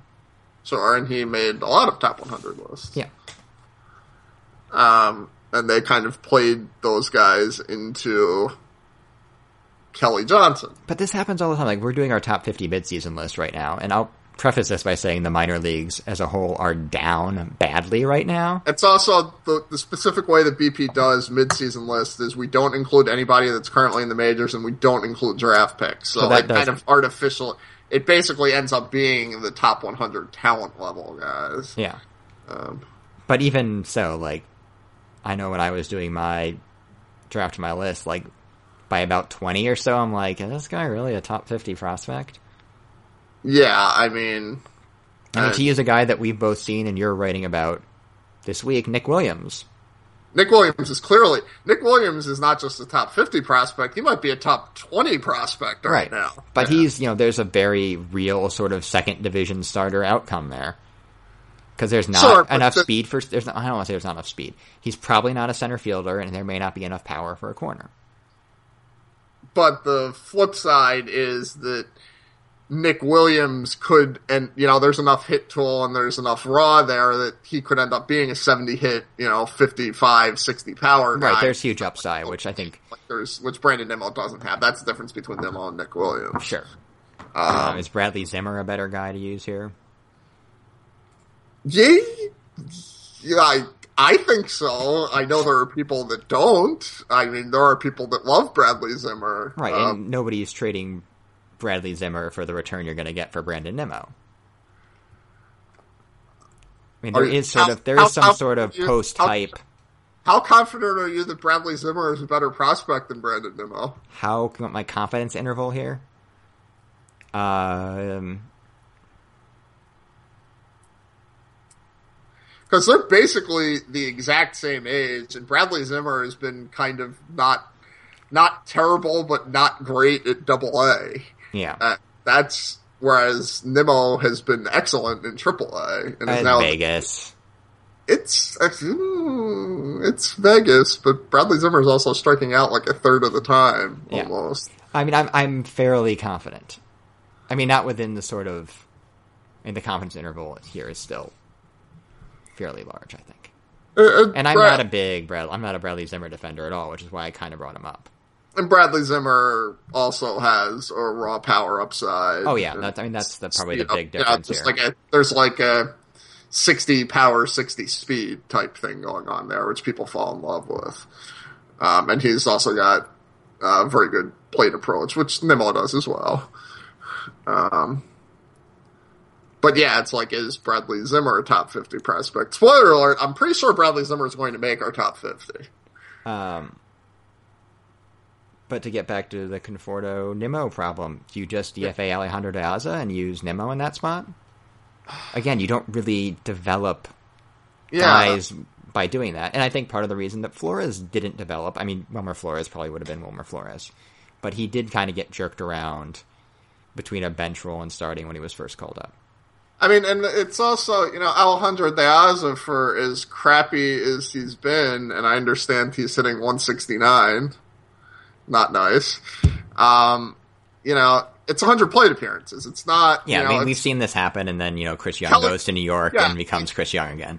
Kelly Johnson was this bad in Atlanta early in the season, and the Mets just ignored it because it was Atlanta, and they sure looked like they were correct to ignore it. But And it's you know, 100 plate appearances. so. anybody can hit anything in 100 plate appearances within reasonable I mean, bounds. sure, 100 plate appearances why Michael Conforto's in Vegas right now.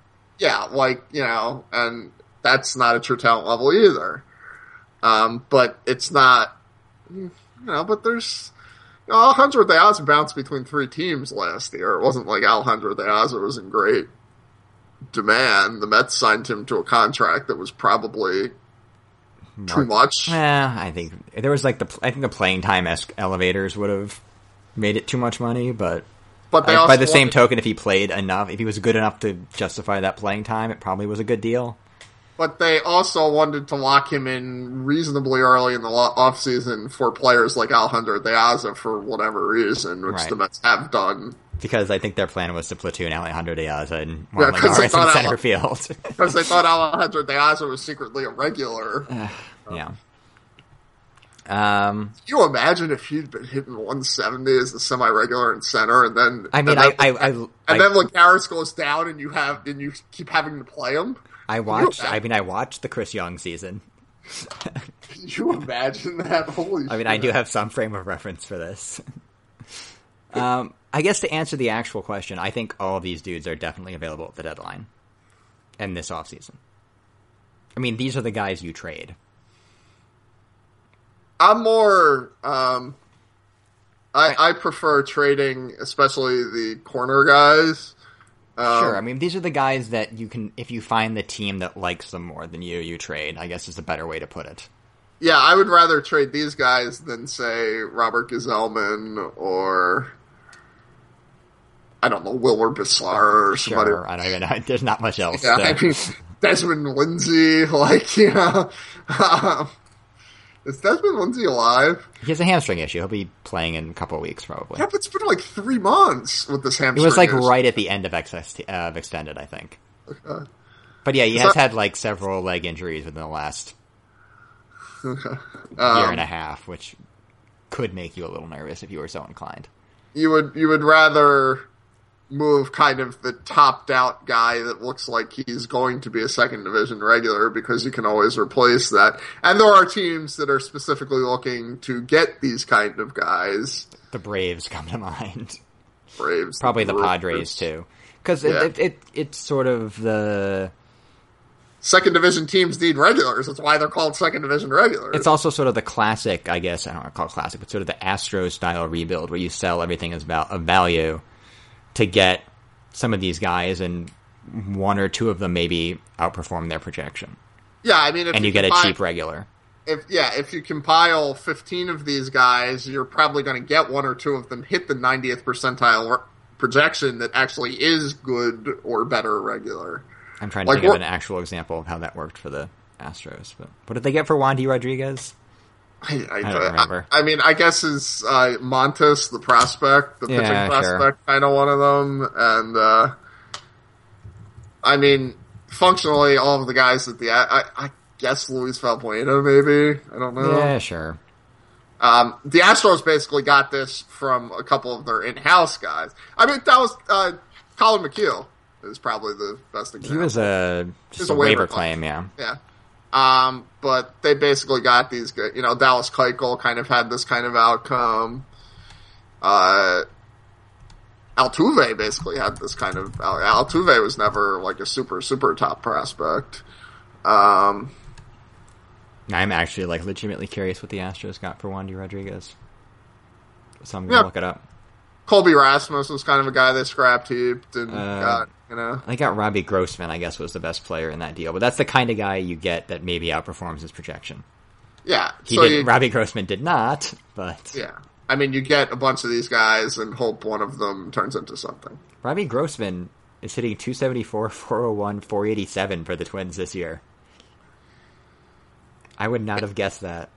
Maybe he shouldn't have turned down that. Con- maybe he should have turned down that contract after all.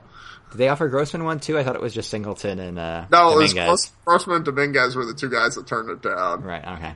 Yeah, that turned down the ten million dollar arbitration buyout forever. Our final email is from Tom. Since we're apparently doing a 2006 Mets reunion, any chance of dealing for Beltran? He seems like he could be an offensive upgrade in a corner. What would it take to get him? Any chance the Yanks are one of those teams inexplicably in love with Dom Smith? Love the podcast. Keep up the great work. Maybe Beltran the Yanks need another first base guy. I also don't know if you need Dom Smith to get Beltran. Like That I don't know that he's fair, going to go yeah. for that much. Um, I mean, he's still owed a fair amount of money. if the Yankees eat some of the money, I could I guess they it. get a better prospect, yeah. Yeah, I mean, he's Uh, really hitting. Um, So the issue with I, now, if neither Nimmo nor Conforto particularly establishes himself, or you can sell Carlos Beltran on the idea of playing first base, which he's done occasionally, and has has been a not- complete disaster from what Yeah. I understand. um, or perhaps you can sell Curtis Granderson on the idea of playing first base. He's such a bad defensive outfielder now.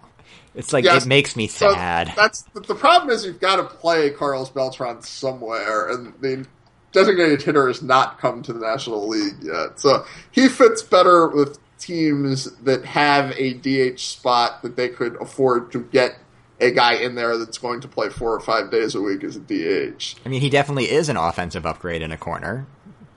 It's just the other part of the game that's a problem. Carlos Beltran might hit 40 home runs again. I know, and he's he's very much like in full old player skill set mode He's now. He stopped stopped walking. he stopped walking and just hit stingers Yeah, and like- strikes out a little bit more than he did in his prime. And It's like the it's like uh, who did Bill James write about this in the abstract? Was it uh, uh, Greg Gagne? I think so.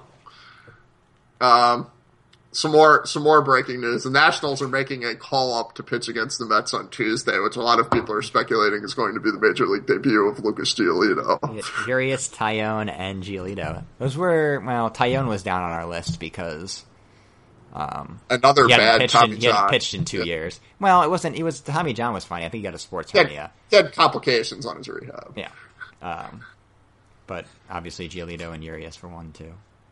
Um, that's not it's not confirmed that's going to be Giolito. Like who else is it gonna be? Like I don't even know who they have in Syracuse right now. I think Voth is in the mix for that. Oh yeah, it could be Voth, I guess. but um, Giolito is.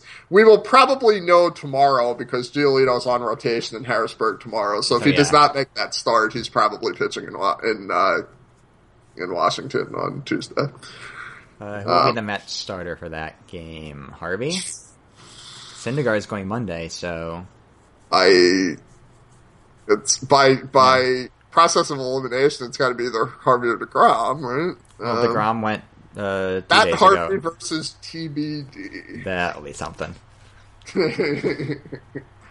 um, in case uh, Steven, we, we should probably fill in. Um, Stephen Strasburg is on the disabled list with a number of injuries involving his ribs and back that he apparently suffered while lifting weights. um, so the I guess it's good he signed the extension. um, Giolito has been. So they undid whatever mechanical changes they did, and he's been pitching better Yeah. over the past couple of weeks. That's still a pretty big ask for that jump, but I mean, well, he has the stuff the to do the it. Mets offense is going Yeah. right now. If you do want to break in your young pitcher against a major league offense, I guess you could do worse. But that's you know that's kind of a big series, and Yeah. so getting back to Beltran for a minute. Um, I would love if they brought him back. Um, It'd be funny when he gets booed and Reyes gets cheered in their first game back. Yes. Um, I don't think there's any chance in hell that that's happening. Um, for all the reasons we've already said, I think if the Mets deal for an outfielder, it's going to be an outfielder, and Yeah. Um, I think they kind of feel like they've already settled that with Kelly Johnson and Reyes to the extent that they need to. Those are your emails. Once again, you can email the podcast at allyoukids at baseballprospectus.com. We'll now move on because I want to talk about Hansel Robles. I want to talk about Hansel Robles. He was going to be like at the top of the agenda when I was sketching this out on Wednesday. Yeah, it's going to be Hansel Robles and Noah Syndergaard. You were going to get 20 minutes on Hansel Robles, and instead he's buried back here. You might still get 20 minutes on Hansel Robles. It's entirely possible with the way this show usually goes. As- we- we- After Hansel Robles, we've got Brooklyn Dudes and Roman Reigns pissing hot, basically. Oh, do we? I didn't get that last part on the agenda. uh, it does feel like this happened like weeks ago at this point. But he looked, you know, he came in after Colon took the comebacker off his hand and had to get warmed up in a hurry, and he looked pretty good, admittedly, against. Who the heck was that even? They even playing that game? Was that the Pirates? I think so. Um, I don't even remember. This feels like long ago. I guess I should probably look this up for accuracy's sake. Had to be the Pirates. They took two out of three from the Pirates, right? I'm not making this up. Yeah. Oh, it was So, the Royals. it was not the Pirates. They played Yeah. two games against the Royals this week. Um, so Hansel Robles, when not overthrowing his slider, which I've always liked more than you have, Right. um, regained some of the tilt that had, I had that it flashes, but had never consistently did. And the changeup didn't look bad. Yeah, his like, changeup, which he never throws as a reliever, actually looked like It was like, a it, forty change. like it, it was like a forty flash fifty. Yeah, and which is like enough when you're ninety-three to ninety-five with a decent slider to at least sort of.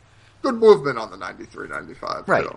Like the It's a- fastball looked better at ninety five than it usually does at ninety eight. Right, and he's not really. He's reaching back now, and not even getting the ninety-eight anymore, really. So Which may be the fact that he's pitched quite an awful lot the last week. Sure. Um, but it's that's the kind of thing where if like the Mets rotation were more like the 2012 version, be like, oh, maybe we'll stretch him out and try him as a starter. And they tried this with Bobby Parnell, which you noted earlier. That was an absolute disaster. But Bobby Parnell at that point was literally just fastball only, pretty much. Yeah. Um, Uh, and and, you know, Robles was a starter up and through Double A, and I saw him twice that year. The last year he was a starter, and it I was saw like him once. it was like 88 to 93, and I saw him towards the end of the season. The velocity was up. I think Hmm. I saw him in a long relief, um, not a start. yeah. Um, So I mean, it made sense to move him to the pen to try to get that velocity bump, and he has a lower arm slot, so you wonder about him against lefties multiple times through the order. But it was just it was just fun to see, like ran, rando. he might be in a different system. He might be somebody like Nate Karns that you would use in a structured twice through the order, like once every four or five days role. Yeah, Um, the Mets have the the Mets field staff has shown no ability to manage that at that level of creativity. I mean they already left him in for an inning longer than they should have in this Yeah. start that we're talking about. Yeah, they let him hit and then face guys like third time through the order in this emergency on one day of rest. Uh, you know, I've I've always liked Hansel Robles. I did too. I wrote like a one of the first like really big long form pieces I wrote on prospects at Amazing Avenue was Hansel Robles because I saw him a bunch that summer. Basically, was the reason. But like he looked really good. And he's also had these ups and downs where he has looked good and then Yeah. looked not quite as good. But you know, on the season now, Hansel Robles has pitched like a pretty good pitcher. So that's. I wonder if you could move That's- him into more of a long relief role now that he's shown that ability to sort of measure out his stuff for. I mean, could you argue that he has the job that Logan, or he should have the job that Logan Verrett has? They're not even really using Verrett as a long reliever at this point, though. Is the other thing. I mean, I assume it'll still be Gilmartin. I mean, you know, is he better than Erik Goeddel? Probably. Yes, Um, I know some people are still Goeddel proponents, and I haven't seen every Oh, oh, oh, appearance I- since he's been up, but every appearance I have seen, he looks pretty well shot. It's like 90 and dick high curves. Yeah, Uh, it's very sort of Bobby Parnellish post Tommy John recovery last summer. but he has a shiny ERA. Right, as, as that- Bobby that- Parnell for his first. Yeah, because the weeks home up. the home run got like blown in by like eight inches, and Granderson caught it at the wall. Um, I I I would like to see them try Hansel Robles as a twice through the order starter. It's not going to happen. Right, they just don't like. If you want to save innings for some of these guys, that might be the way to do it. You know, you could piggyback Hansel Robles on Like Matz, especially because you get the lefty righty. yeah. Um, and I've, I've many many years been a proponent of some sort of piggybacking, but the Mets seem very very disinclined to pursue that option. And you know, as we discussed, this is the other side of having Dan Warthen. Dan Yeah. Warthen is a pitching coach from the '90s. He manages his staff like a sabermetrically aware of Rany Jazayerli research guy from 1998. Like pitcher abuse points, Yes, like he, to, like the, he's, to he's a- complete the reference, yes, he's like aware of like PAP. And he's, that's like, like he's like I should we keep it under 120. Yeah, and that's like where we end with like the modern usage of pitchers. And that's what you get when you also get the guy that can teach everybody to throw 60 or 70 or 80 slider. And I think that's a reasonable trade off, all in all. I've seen people argue both ways. So, um, I am I am a fan of Dan Warthen's, but uh, I know people that are not. Jared, I saw Brooklyn three times this week. Uh, tell me about Colby Woodmansee, because I can. I can tell you a lot about Colby Woodmansee, actually. I'm uh, sure you can. So, Brooklyn was in Norwich this week, which is reasonably convenient for me. They're all 7 o'clock starts, so I can get there after work. I did manage to catch uh, two Brooklyn VPs as well, which is always nice. Um, yeah, so they haven't, like, signed half of their, like, first 10 college picks. And I mean, the ones that they signed weren't playing yet. Yeah. Um, I saw Justin Dunn walk out to the bullpen. I mean, Tiberi actually took a couple uh, days of BP, Okay. which was good to see. At least, and I'll catch them again as as the summer goes on and more people sign. I probably will as well. But it was a little down from my post draft excitement level for this team. And Lindsay being hurt doesn't help either. Um, Ali Sanchez is banged up right now and not catching, so I only saw him DH is still in the twice. College World Series. Coastal Carolina's in the College World Series championship game. I know. So good for him. Uh, you know, Peter Alonso just got done with that, so Yeah. he's probably a couple weeks out from showing up in Brooklyn, assuming the negotiations proceed apace. I don't know what's up with Anthony Kay, but he threw a ton of innings, so the Mets might just sort of be being to- a little cautious with, or in no hurry at least, to get him on the field. I also want to follow up on the idea that Justin Dunn might progress to the major leagues this season. He is going to be throwing 10 starts in Brooklyn of two or three innings. Yeah. And that's it. Yeah. He Um, is not and I- moving past Brooklyn this And I'm sure they'll all be at home and they'll announce it ahead of time. Probably for Kay, too. Yeah.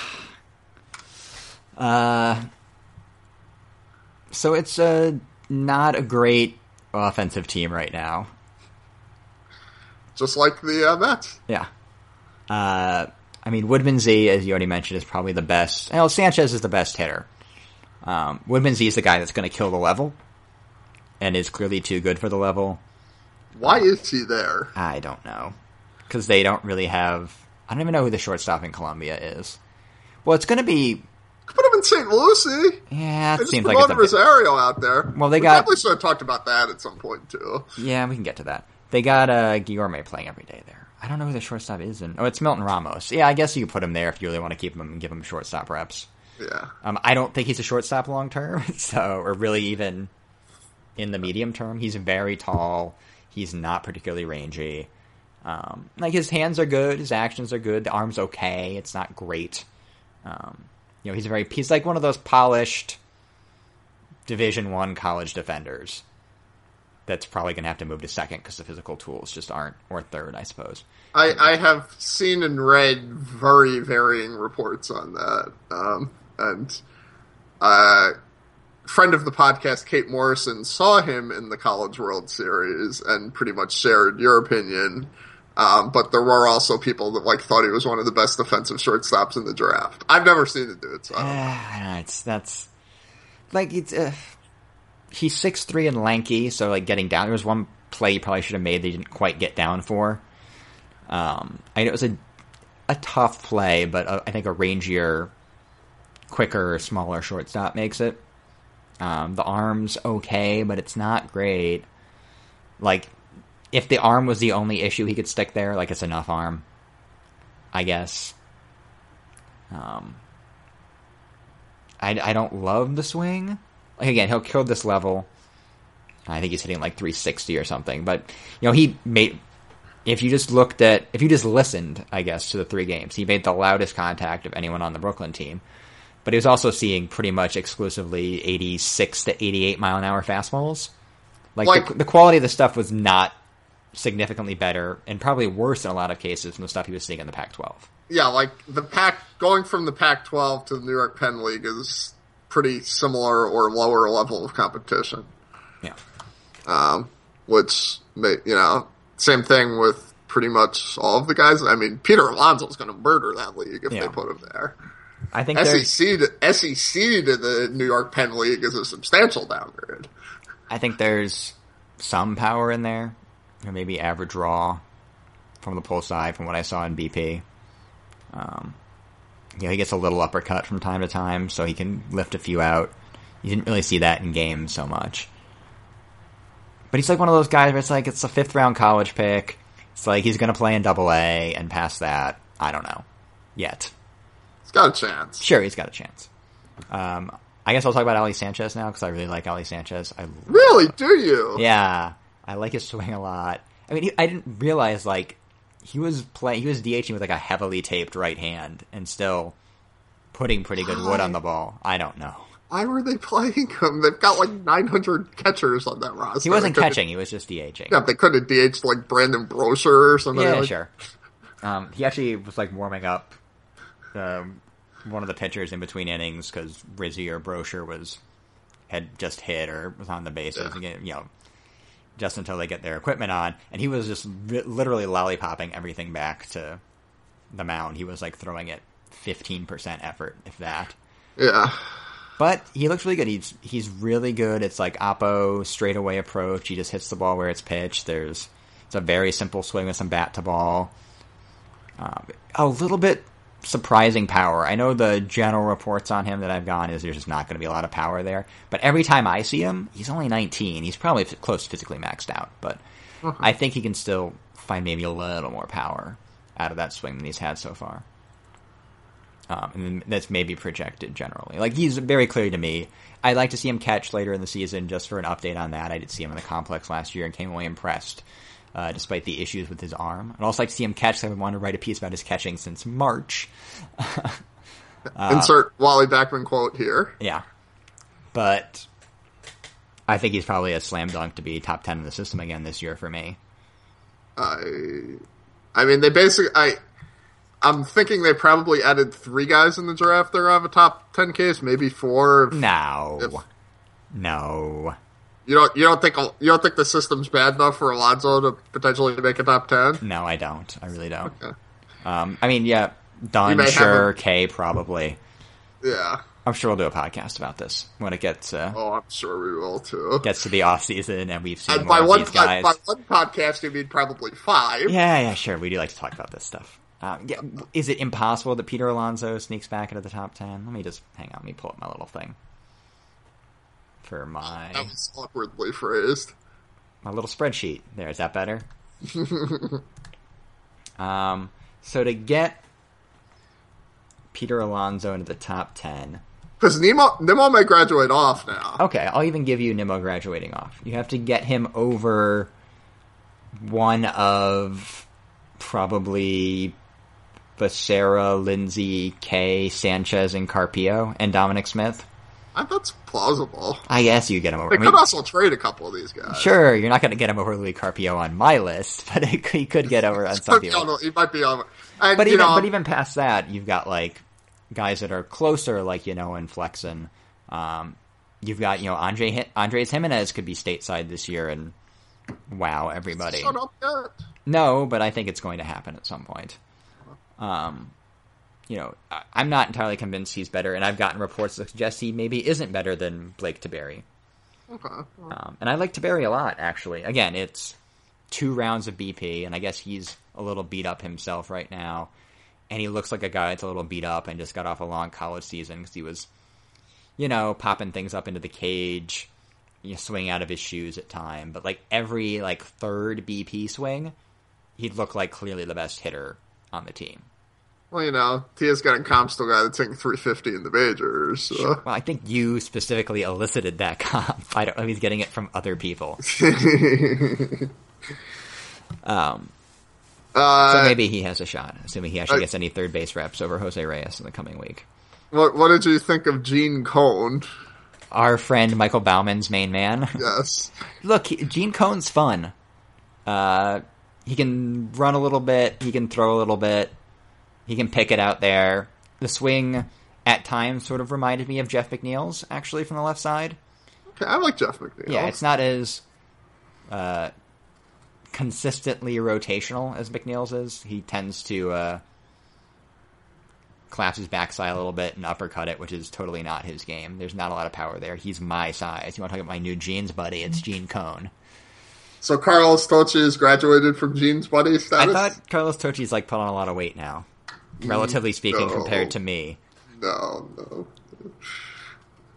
Uh, our, fr- our friend Matt Winkelman shared a. I was looking for guys in Williamsport to see, and one of the I forget what the guy's name was, but it was like I think listed at like 6'4", 180, but he had skinnier legs than I did.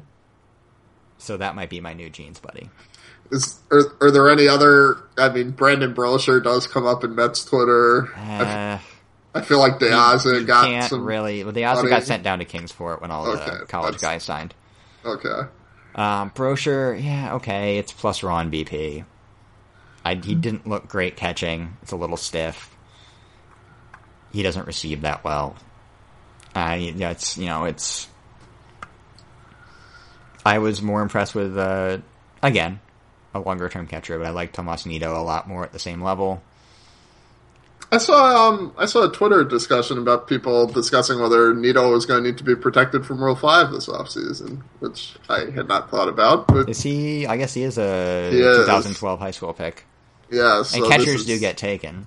yeah. That will be another discussion. I'm sure we'll have on like five podcasts. Oh yeah, Rule Five time is you know, but you know he's hitting 300 in St. Lucie. and Yeah, he's and he can. He's always been able to throw. Yeah. Yeah, He's but this is the and type of this is the type is of the guy that you gets know popped. who is the it was like the Jesus Flores. Jesus Flores is probably a little better of a prospect. And he was a little further along too. I think wasn't he in Double A? No, I think I was saying I think he popped him out of St. Lucie. Yeah. Yeah, I think that, the the rumor with Jesus Flores has always been that Omar forgot to put the protection in on. Of course. Uh, Um, and he was a more advanced defender, probably too, so he had a better chance to stick. Yeah, but you know, Yeah, there's it'll be a discussion. The Mets have a lot of guys that they potentially have to protect this year. Uh, Jacob Zanon, who was Alex Nelson's dude, again roughly my size. That explains a lot. Yeah. Um, I mean, like the uniform literally is just like falling off him. Surprising, like he's such a weird one because he's like one of those like classic, like physically immature JUCO center fielders, like where he's a good runner, and he just like arm bars and tries to hit everything out of the park. And like I watched him in BP, I'm like that swing is like you can see him getting maybe physically stronger and cutting that down a little bit and tapping a little bit more into some pull side raw. And he did hit like a hanging slider out a long way in games. But it's just he's not physically strong enough yet to really handle better velocity. That may or may not come, and he's not uninteresting. And he's a little bit younger than a lot of these college guys too. I mean, my guy was Nick Sergakis, who is like super grindy McGrinderson. He's 23. So I'm guessing he was a senior sign. He might have even been a redshirt senior sign. Uh, he's probably. Let me see what he's actually listed at. I'm curious. Because he is. He has like the Phil Evans body. Uh, he was a senior sign with a transfer year mixed in. Okay, he's 5'8", 175, which is actually probably close to accurate. Okay. Um, Is he a third baseman only, or second only, I think. Um, I didn't see him get to do a lot in the field, but he'll put on a show in BP. And I if, mean- you, if you throw him anything waist high up, he will just shit all over it. he like- played third in college, and Yeah. BA apparently was really high on his defense. So, So, oh, yeah, an Ohio State senior sign, probably another one of Bauman's guys. every one or once in a while, one of these guys just like turns into Matt Carpenter, and there's just like no way to predict it. I think it's more likely he's like Danny Muno, but that's still Yeah, well, that yeah, that's what I'm saying. I'm saying like one out of like a hundred of these guys Yeah. just like actually turns out to be good, but you can't predict it because they're all going to own the low minors. So yeah, he runs pretty well. Like I got him at like three eight five on a push bunt. okay, um, despite his physique. So he's maybe like he's like a fun one, I guess would be the way to put it. and, and most of these guys play for you know six years and become minor league coaches. So, Sure. Yeah, or become college coaches or high school gym teachers or So the starters I saw were all interesting on a prospect level. Uh, Gabriel Llanes, who was an overslot guy in 2014. Harold Gonzalez, who I've written about before. I saw him in Kingsport last your year. main man. in my main man. And Merandy Gonzalez, who's like a random Velo pop up guy that actually it was a little bit overblown by uh, Tom Gamboa, shockingly. So he's not actually sitting 97. No, no, he sits like with the four seamer he sits like 93 95. It's still pretty good. Yeah, and the two seamers like 91 to 93. Now he's a guy that's been kicking around the system for a while. He's only 20 though. Yeah, I mean, he's physically maxed out. Um, he's like he's listed at 6'1", 160. It's a very square physique. Uh, he's physically mature. You're not going to get a lot more out of him, but again, he's sitting 93, 95 now. You don't need much more than that. Uh, and the curve is like it doesn't take much of a breaking ball to dominate this level. no. I mean, this is like As the aforementioned Luis Mateo. yeah. I'd probably write it up as a present day four. And dudes just have no chance against it. Yeah, that's. I mean, that's Like- pretty aggressive for a short It season. is, and it's Yeah. not very consistent. Like even the ones he would hang or that would flatten out or that he'd stay up, they just swing through because the movement was tight and late for the most part. You know, he would he would get it up to 84 with hard 11 to 5 action. And like guys at that level just have no chance. Um, he threw it a ton, like way too much, because he has no changeup. The changeup's like it's very very rough. Let's put it that way. Do you know who? Do you know who this all sounds like? Who? Hansel Robles at the same level. Well, Robles was a little more. It's not an awful comp for like Ultimate Outcome either. No, it's Um, not. He's got a little more fastball, and the breaking ball is much more advanced. Okay. Um, and Robles would at least flash a like he's going to put up Robles like numbers at this level. And he's also twenty, and I think Robles was twenty two. Uh-huh. And I don't know how much that matters, given neither had a ton of physical projection at the time. I feel like the Mets have popped a lot of these guys up. Yeah, this is like what I say in the ten pack. Like this is just another polished, Yeah. probably under a hundred thousand or around hundred thousand dollar IFA arm that's gonna probably turn into something. Like I think like it's a major league profile. It's it's maybe Hansel Robles. I I don't think it's a starter long term because of the issues with the changeup and the you know it's a six foot one Dominican right hander that doesn't have a ton of plane on his fastball. Like it's cliche to just write him up as a reliever, but he's probably a reliever. I mean, there is a reason it's cliche too. Yeah. Um, but I mean, he could be six six, one seventy, and super projectable. I don't, I don't think that changeup's getting there. He threw three. ch- I, he had threw three pitches that I was sure were changeups. They were 83, 86, and eighty eight, Okay. and that and, and that tells you a you're lot. you- You're saying you were sure also kind of indicates that there was potential for other changeup like pitches. There was a ninety that I think was a two seamer. Okay. Um, yeah, I, I I know. otherwise the fastball and the curve were pretty much in the same Yeah. mellow band. It didn't look like the fastball or the curve, those three. I mean, it looked like the fastball, which was part of the problem. it, wa- it was a slower version of the Yeah, best. it's essentially what it was. And he was slowing his arm down to do it. Oh, God. Like everything that this said, like this is a twenty change up. He was doing, I, I see a lot of these guys with low A Um, Sure. bullpens. but you know, if it's a, this is a big ask. But if he's if he is more ninety five to ninety seven in short bursts, and he threw the last pitch of the night was ninety six elevated to get out of a jam, so he still had it in the sixth inning. You know, probably 75, 80 pitches in. But I think in short bursts he could be 95, 97. If you want to squint and throw a a plus curve, you know, if he's a seven fastball, six curveball guy, the delivery is fairly simple. It's just a quick stab and compact arm action. It's got a shot to be an impact low, uh, an impact uh, late inning reliever. Sure, probably like a setup guy, but that's not nothing. That's No. pretty good.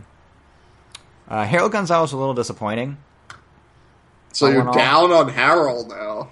I've seen him twice now, and he's gone 15, the first 15 innings, of, or 14 and two thirds, he didn't give up a hit. He was perfect for eight and a third against Bluefield last year, and had six and a third no hit innings uh, against Connecticut, though I think in there he hit two guys and walked three guys. So he was not sharp. Um, the velocity was down from his first start a little bit. I had heard 89 to 94. He was more like 88 to 90, which is consistent with what I saw from him in Kingsport last year. And he actually has filled out a bit, which is good, but also it's not a great sign. The velocity is still 88 to 90, and he's still bleeding it in starts, where it's like 84 to 86 at the end. Oh, 86 to 88, sorry. Looking at my notes. Um, it's still four off speed pitches.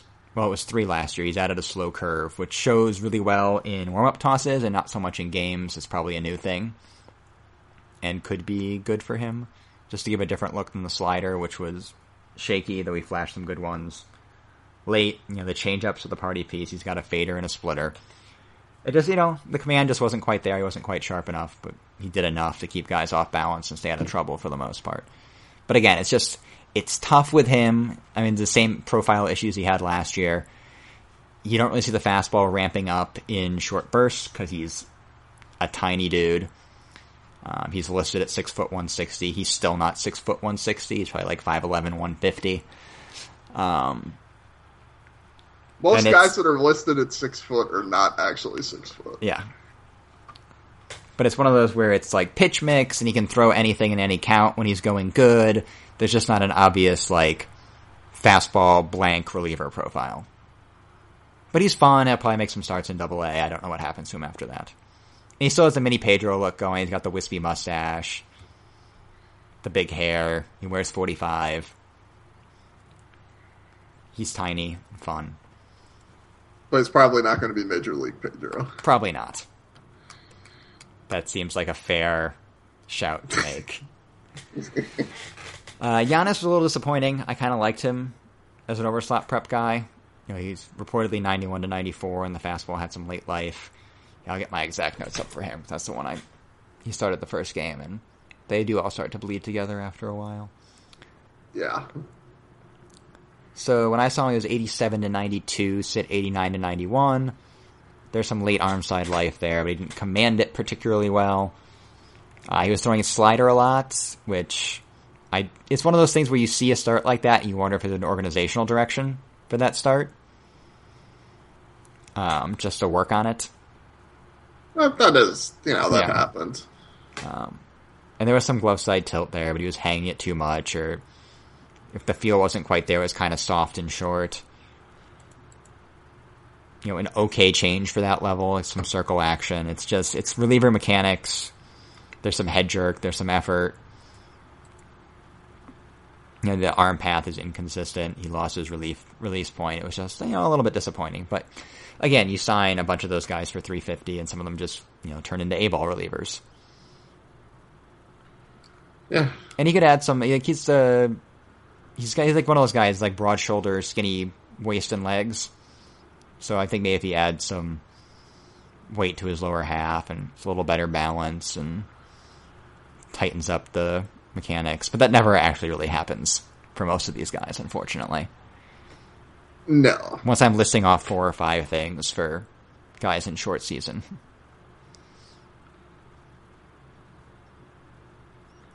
But it'll be a much more interesting team in a couple weeks. I'll have to get back out there and see them. I don't know when that's going to be. Yeah, I have to get. Uh, it's just Brooklyn's just such a pain. Yeah, well, they don't come close for you, do they? Staten Island's the closest they come to, Yeah. and the annoying thing, I mean, the Staten Island ballpark is right next to the ferry, which means it's on the opposite side from New Jersey, Right. and that's just like a traffic nightmare. Um, I don't know. I will probably end up picking some Dunn and Kay starts and doing one shots as opposed to sitting on entire series, which I don't like to do, but you know, sometimes you have to. I'm sure you'll Um, get plenty of notice, so. Um, yeah. Um, I also um, never applied for credentials at either of those parks, so I don't know what that process is going to be like. But usually we can get in places. So.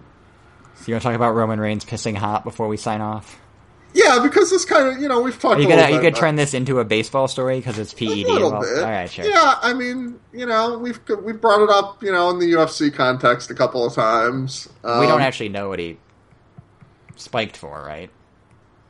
I mean, it was PEDs. Well, I mean, I don't know. I don't. I don't. I can't name a dirt sheet. So, Okay, so yes, you can. um, can you explain that meme to me, by the way? As long as we're talking about wrestling, it's just something on Twitter. Okay. People started saying. is that like, do you even lift, bro? Yeah, yeah, exactly. Okay, okay, that's what I kind of figured. But Okay, yeah. Um, I think it came out of like the PW only crew, I don't know um, what that is. uh, like Dylan Waco and Biggs. Oh, okay, yeah, I, I know those dudes. I go way back with Dylan Wakes. Yes. Uh, yeah, so, I mean, given that it was Roman Reigns and it was like literally one of the worst possible times for Roman Reigns to be suspended, my assumption is it was something pretty serious because they have the WWE drug policy is not the tightest thing in the world and there's lots of ability for themselves to give outs. Um, one of which was that they had Roman Reigns work two shows after he should have been suspended to drop the title and then set up his return match a month later. No, no, they definitely didn't know until after. Uh, That that was confirmed. Money in the Bank. uh, that was confirmed by uh, Big Dave. I know. Um, and also it was like the um, my suspicion is that they actually knew the week like a week and a half before because that was when Ambrose suddenly got the push to that level. Like Ambrose just goes from like a mid card feud where he's 50-50 with Chris Jericho, and then all of a sudden a week before Money in the Bank, it's like Ambrose is going to win the title. Ambrose is going to win the title. Ambrose is going to win the title. And they do. They're not averse to leaking those things out. Like No, I mean the the um the one everybody cites is the R Truth one, which they held off for like a month and a half uh, to build the uh, Rock match, the Never Before, Never Again tag team match, which I think I was actually at. yeah, Um, that was a weird match in retrospect. In retrospect, the fact that the mat, the Rock's first match back in like eight years was a tag team match against The Miz and R Truth. That's something. Um, anyway, yeah. So Roman Reigns uh, pisses hot, drops the title clean to Seth Rollins. They set up a return match a month later, and then announce the suspension the next day. thirty day suspension. 30 days the 30 day suspension and he just happens to get the 30 day suspension in the month where there's 35 days in between pay-per-views um yeah But I mean, by the same token, we're holding them to like sports level standards when this isn't. But at the same time this is also the sector of the sports slash entertainment um, where the steroid abuse has been so bad that it's led to a bunch of people dying Sure, I mean they should. I think hold themselves to. i mean this There's this there's wellness there's no competitive balance issues here. But the wellness policy exists because Congress was going to go after them because too many people were dying. Right. So it's not, you know, these, there's no competitive balance issue, but on some level there is because Roman Reigns is being pushed in great part because of what he looks like and what his body looks like. Yeah, but it's the hair. It's the hair and the face, but it's also, you know, I mean, You he's not Ryback. He wrestles in like a flak jacket. no, and he wrestles in a flak jacket because his body's not exactly what they would love it to be. Well, Vince McMahon specifically. Yes, I mean Vince McMahon once oiled up 6'2", 240 or higher bodybuilders with cute faces and long hair. Yeah. That's what Vince McMahon wants. Um, Because they made the joke about uh, if Josh Naylor had Jose Pujols' body, he would have gone first overall. If Ryback had Roman Reigns' looks, he'd just He be like champion for the next ten years. he would have been Hulk Hogan, or he would have been pushed like Hulk Hogan. Yeah. Roman Reigns in some ways has been pushed like Hulk Hogan. So there's a, there's there's an aspect which is really shady in how they set this up. Like Roman Reigns is suspended for a month and is going to be in a title match and a main event right upon his return. And I wouldn't be surprised if he takes the title back immediately either. So Um, how are they? I don't. Haven't been watching the regular TV recently. How They they? didn't, they, they apparently didn't mention it on SmackDown. It was not mentioned on Raw that, that that he was going to be suspended. They announced the suspension on the website. It was like Tuesday, wasn't it? Reigns put out a written apology on his Twitter, and Yeah. then on SmackDown, he just wasn't there, and they didn't say why. Curious to how they handle that going forward. Yeah, I mean, and the vast majority of their audience, which already wants to kill Roman Reigns, um, is going to know and is going to start. I mean, I'm assuming when Reigns comes back, he's going to get like steroids. Yeah, sure. ster- yeah, like this is not going to go well. Um, but there's also an aspect like they've been pushing him as like the next like hero to kids guy that does the Make a Wish charity type events. I mean, that And- never stopped them pushing Hulk Hogan. yeah, but Hogan was never suspended for this, and Hogan. I mean, when when the Hogan steroid stuff came out, that really was pretty much the end of his run in WWF. Um, they fired Ultimate Warrior over this. Um, they fired Sid, Sid Justice over this when they were trying to push him. Sid Justice. yeah, I know. But this was in the period where they were trying to make Sid the new Hulk Hogan, and they fired him over a failed steroid test. yeah. how do you come back and make Roman Reigns the guy because of his theoretical appeal to young kids when he pissed hot two months after being crowned at WrestleMania. Never underestimate Vince McMahon's stubbornness, I guess. I I just I don't I I don't know, and it's So what would you what would you do at what is it, Night of Champions? No, it's I payback. What is I don't even know what the pay per views are there's, anymore. there's no reason for him to be in this match. This match just could be Seth Rollins challenging Dean Ambrose in a rematch. There's like no reason for him to be in this match, other than they want him in this match, which my assumption is that means he's going to win. Right. I mean, I think in a perfect world, I don't know what they would have.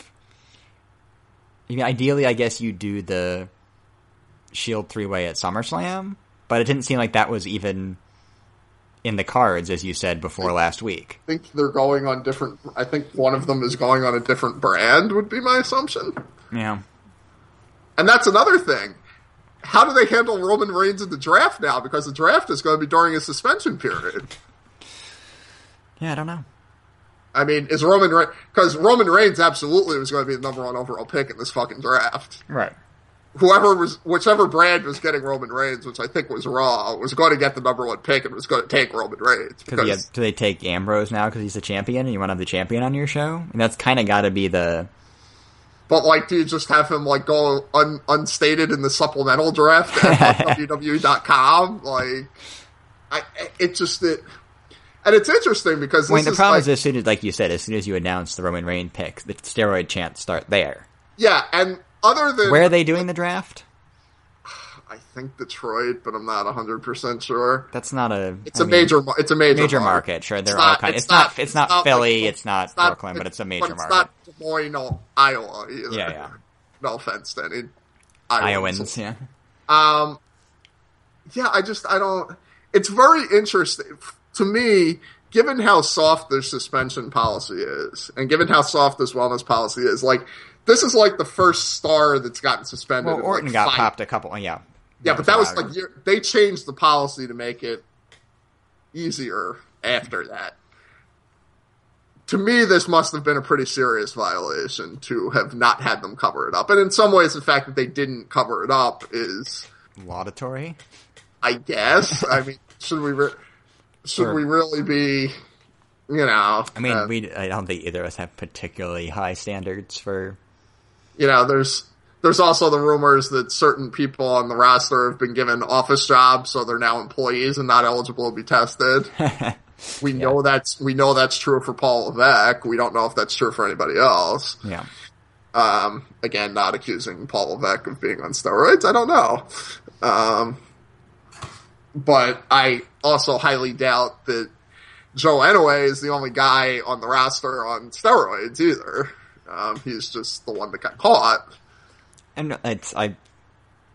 If there's a testing process in place, there's probably a way to beat said testing process, Yeah, I mean, as there are for most of these. know when they're going to get tested and what they're going to get tested for. It's not like a, you know, it's not like the UFC testing process where they're outsourcing it to USADA and testing for everything and doing blood testing. I mean, they piss in a cup in regular intervals and know what they're being tested for. So, um, you know, Brock Lesnar is being tested like once on average once every three days by USADA. He has to give blood and piss, and they're liable to come at all hours. Like they can come at 3 a.m., wake him up, and order him to give samples. Wasn't like Mark Hunt taunting him on Twitter recently about being like a drug cheat? Yes, that has come up in their in the build to their fight. Um, yeah, it's just it's weird, and I mean, this is like literally the equivalent of like Bryce Harper pissing hot and being suspended in like the middle of a pennant race, um, and baseball has never really had that happen, and there has been insinuation about what would happen in that situation in baseball and whether baseball would be um, up front, or football, or basketball, or any major sport, um, because there is there is incentive for leagues not to have Roman Reigns or the Roman Reigns equivalent end up being a steroid cheat.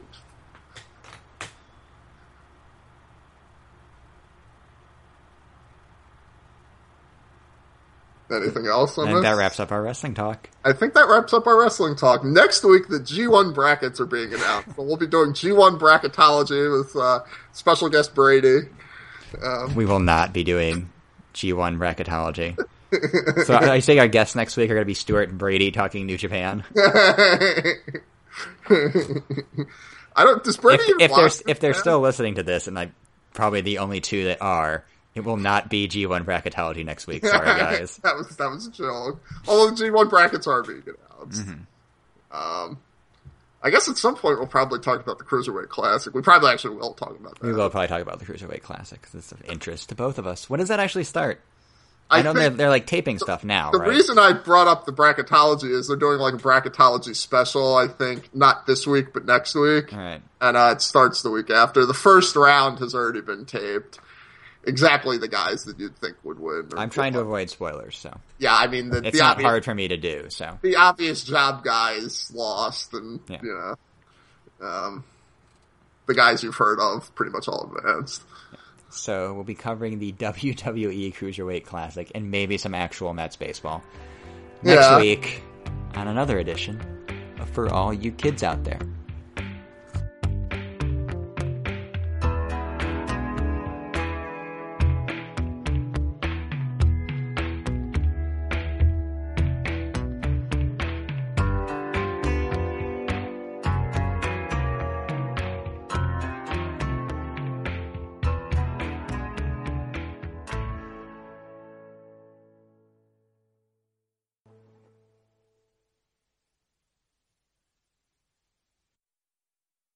If you're a woman over 40 dealing with hot flashes, insomnia, brain fog, moodiness, or weight gain, you don't have to accept it as just another part of aging. The experts at MIDI Health know all these symptoms can be connected to the hormonal changes of menopause. And MIDI can help with safe, effective, FDA approved solutions covered by insurance. 91% of MIDI patients get relief from symptoms within just two months. Book your virtual visit today at joinmidi.com.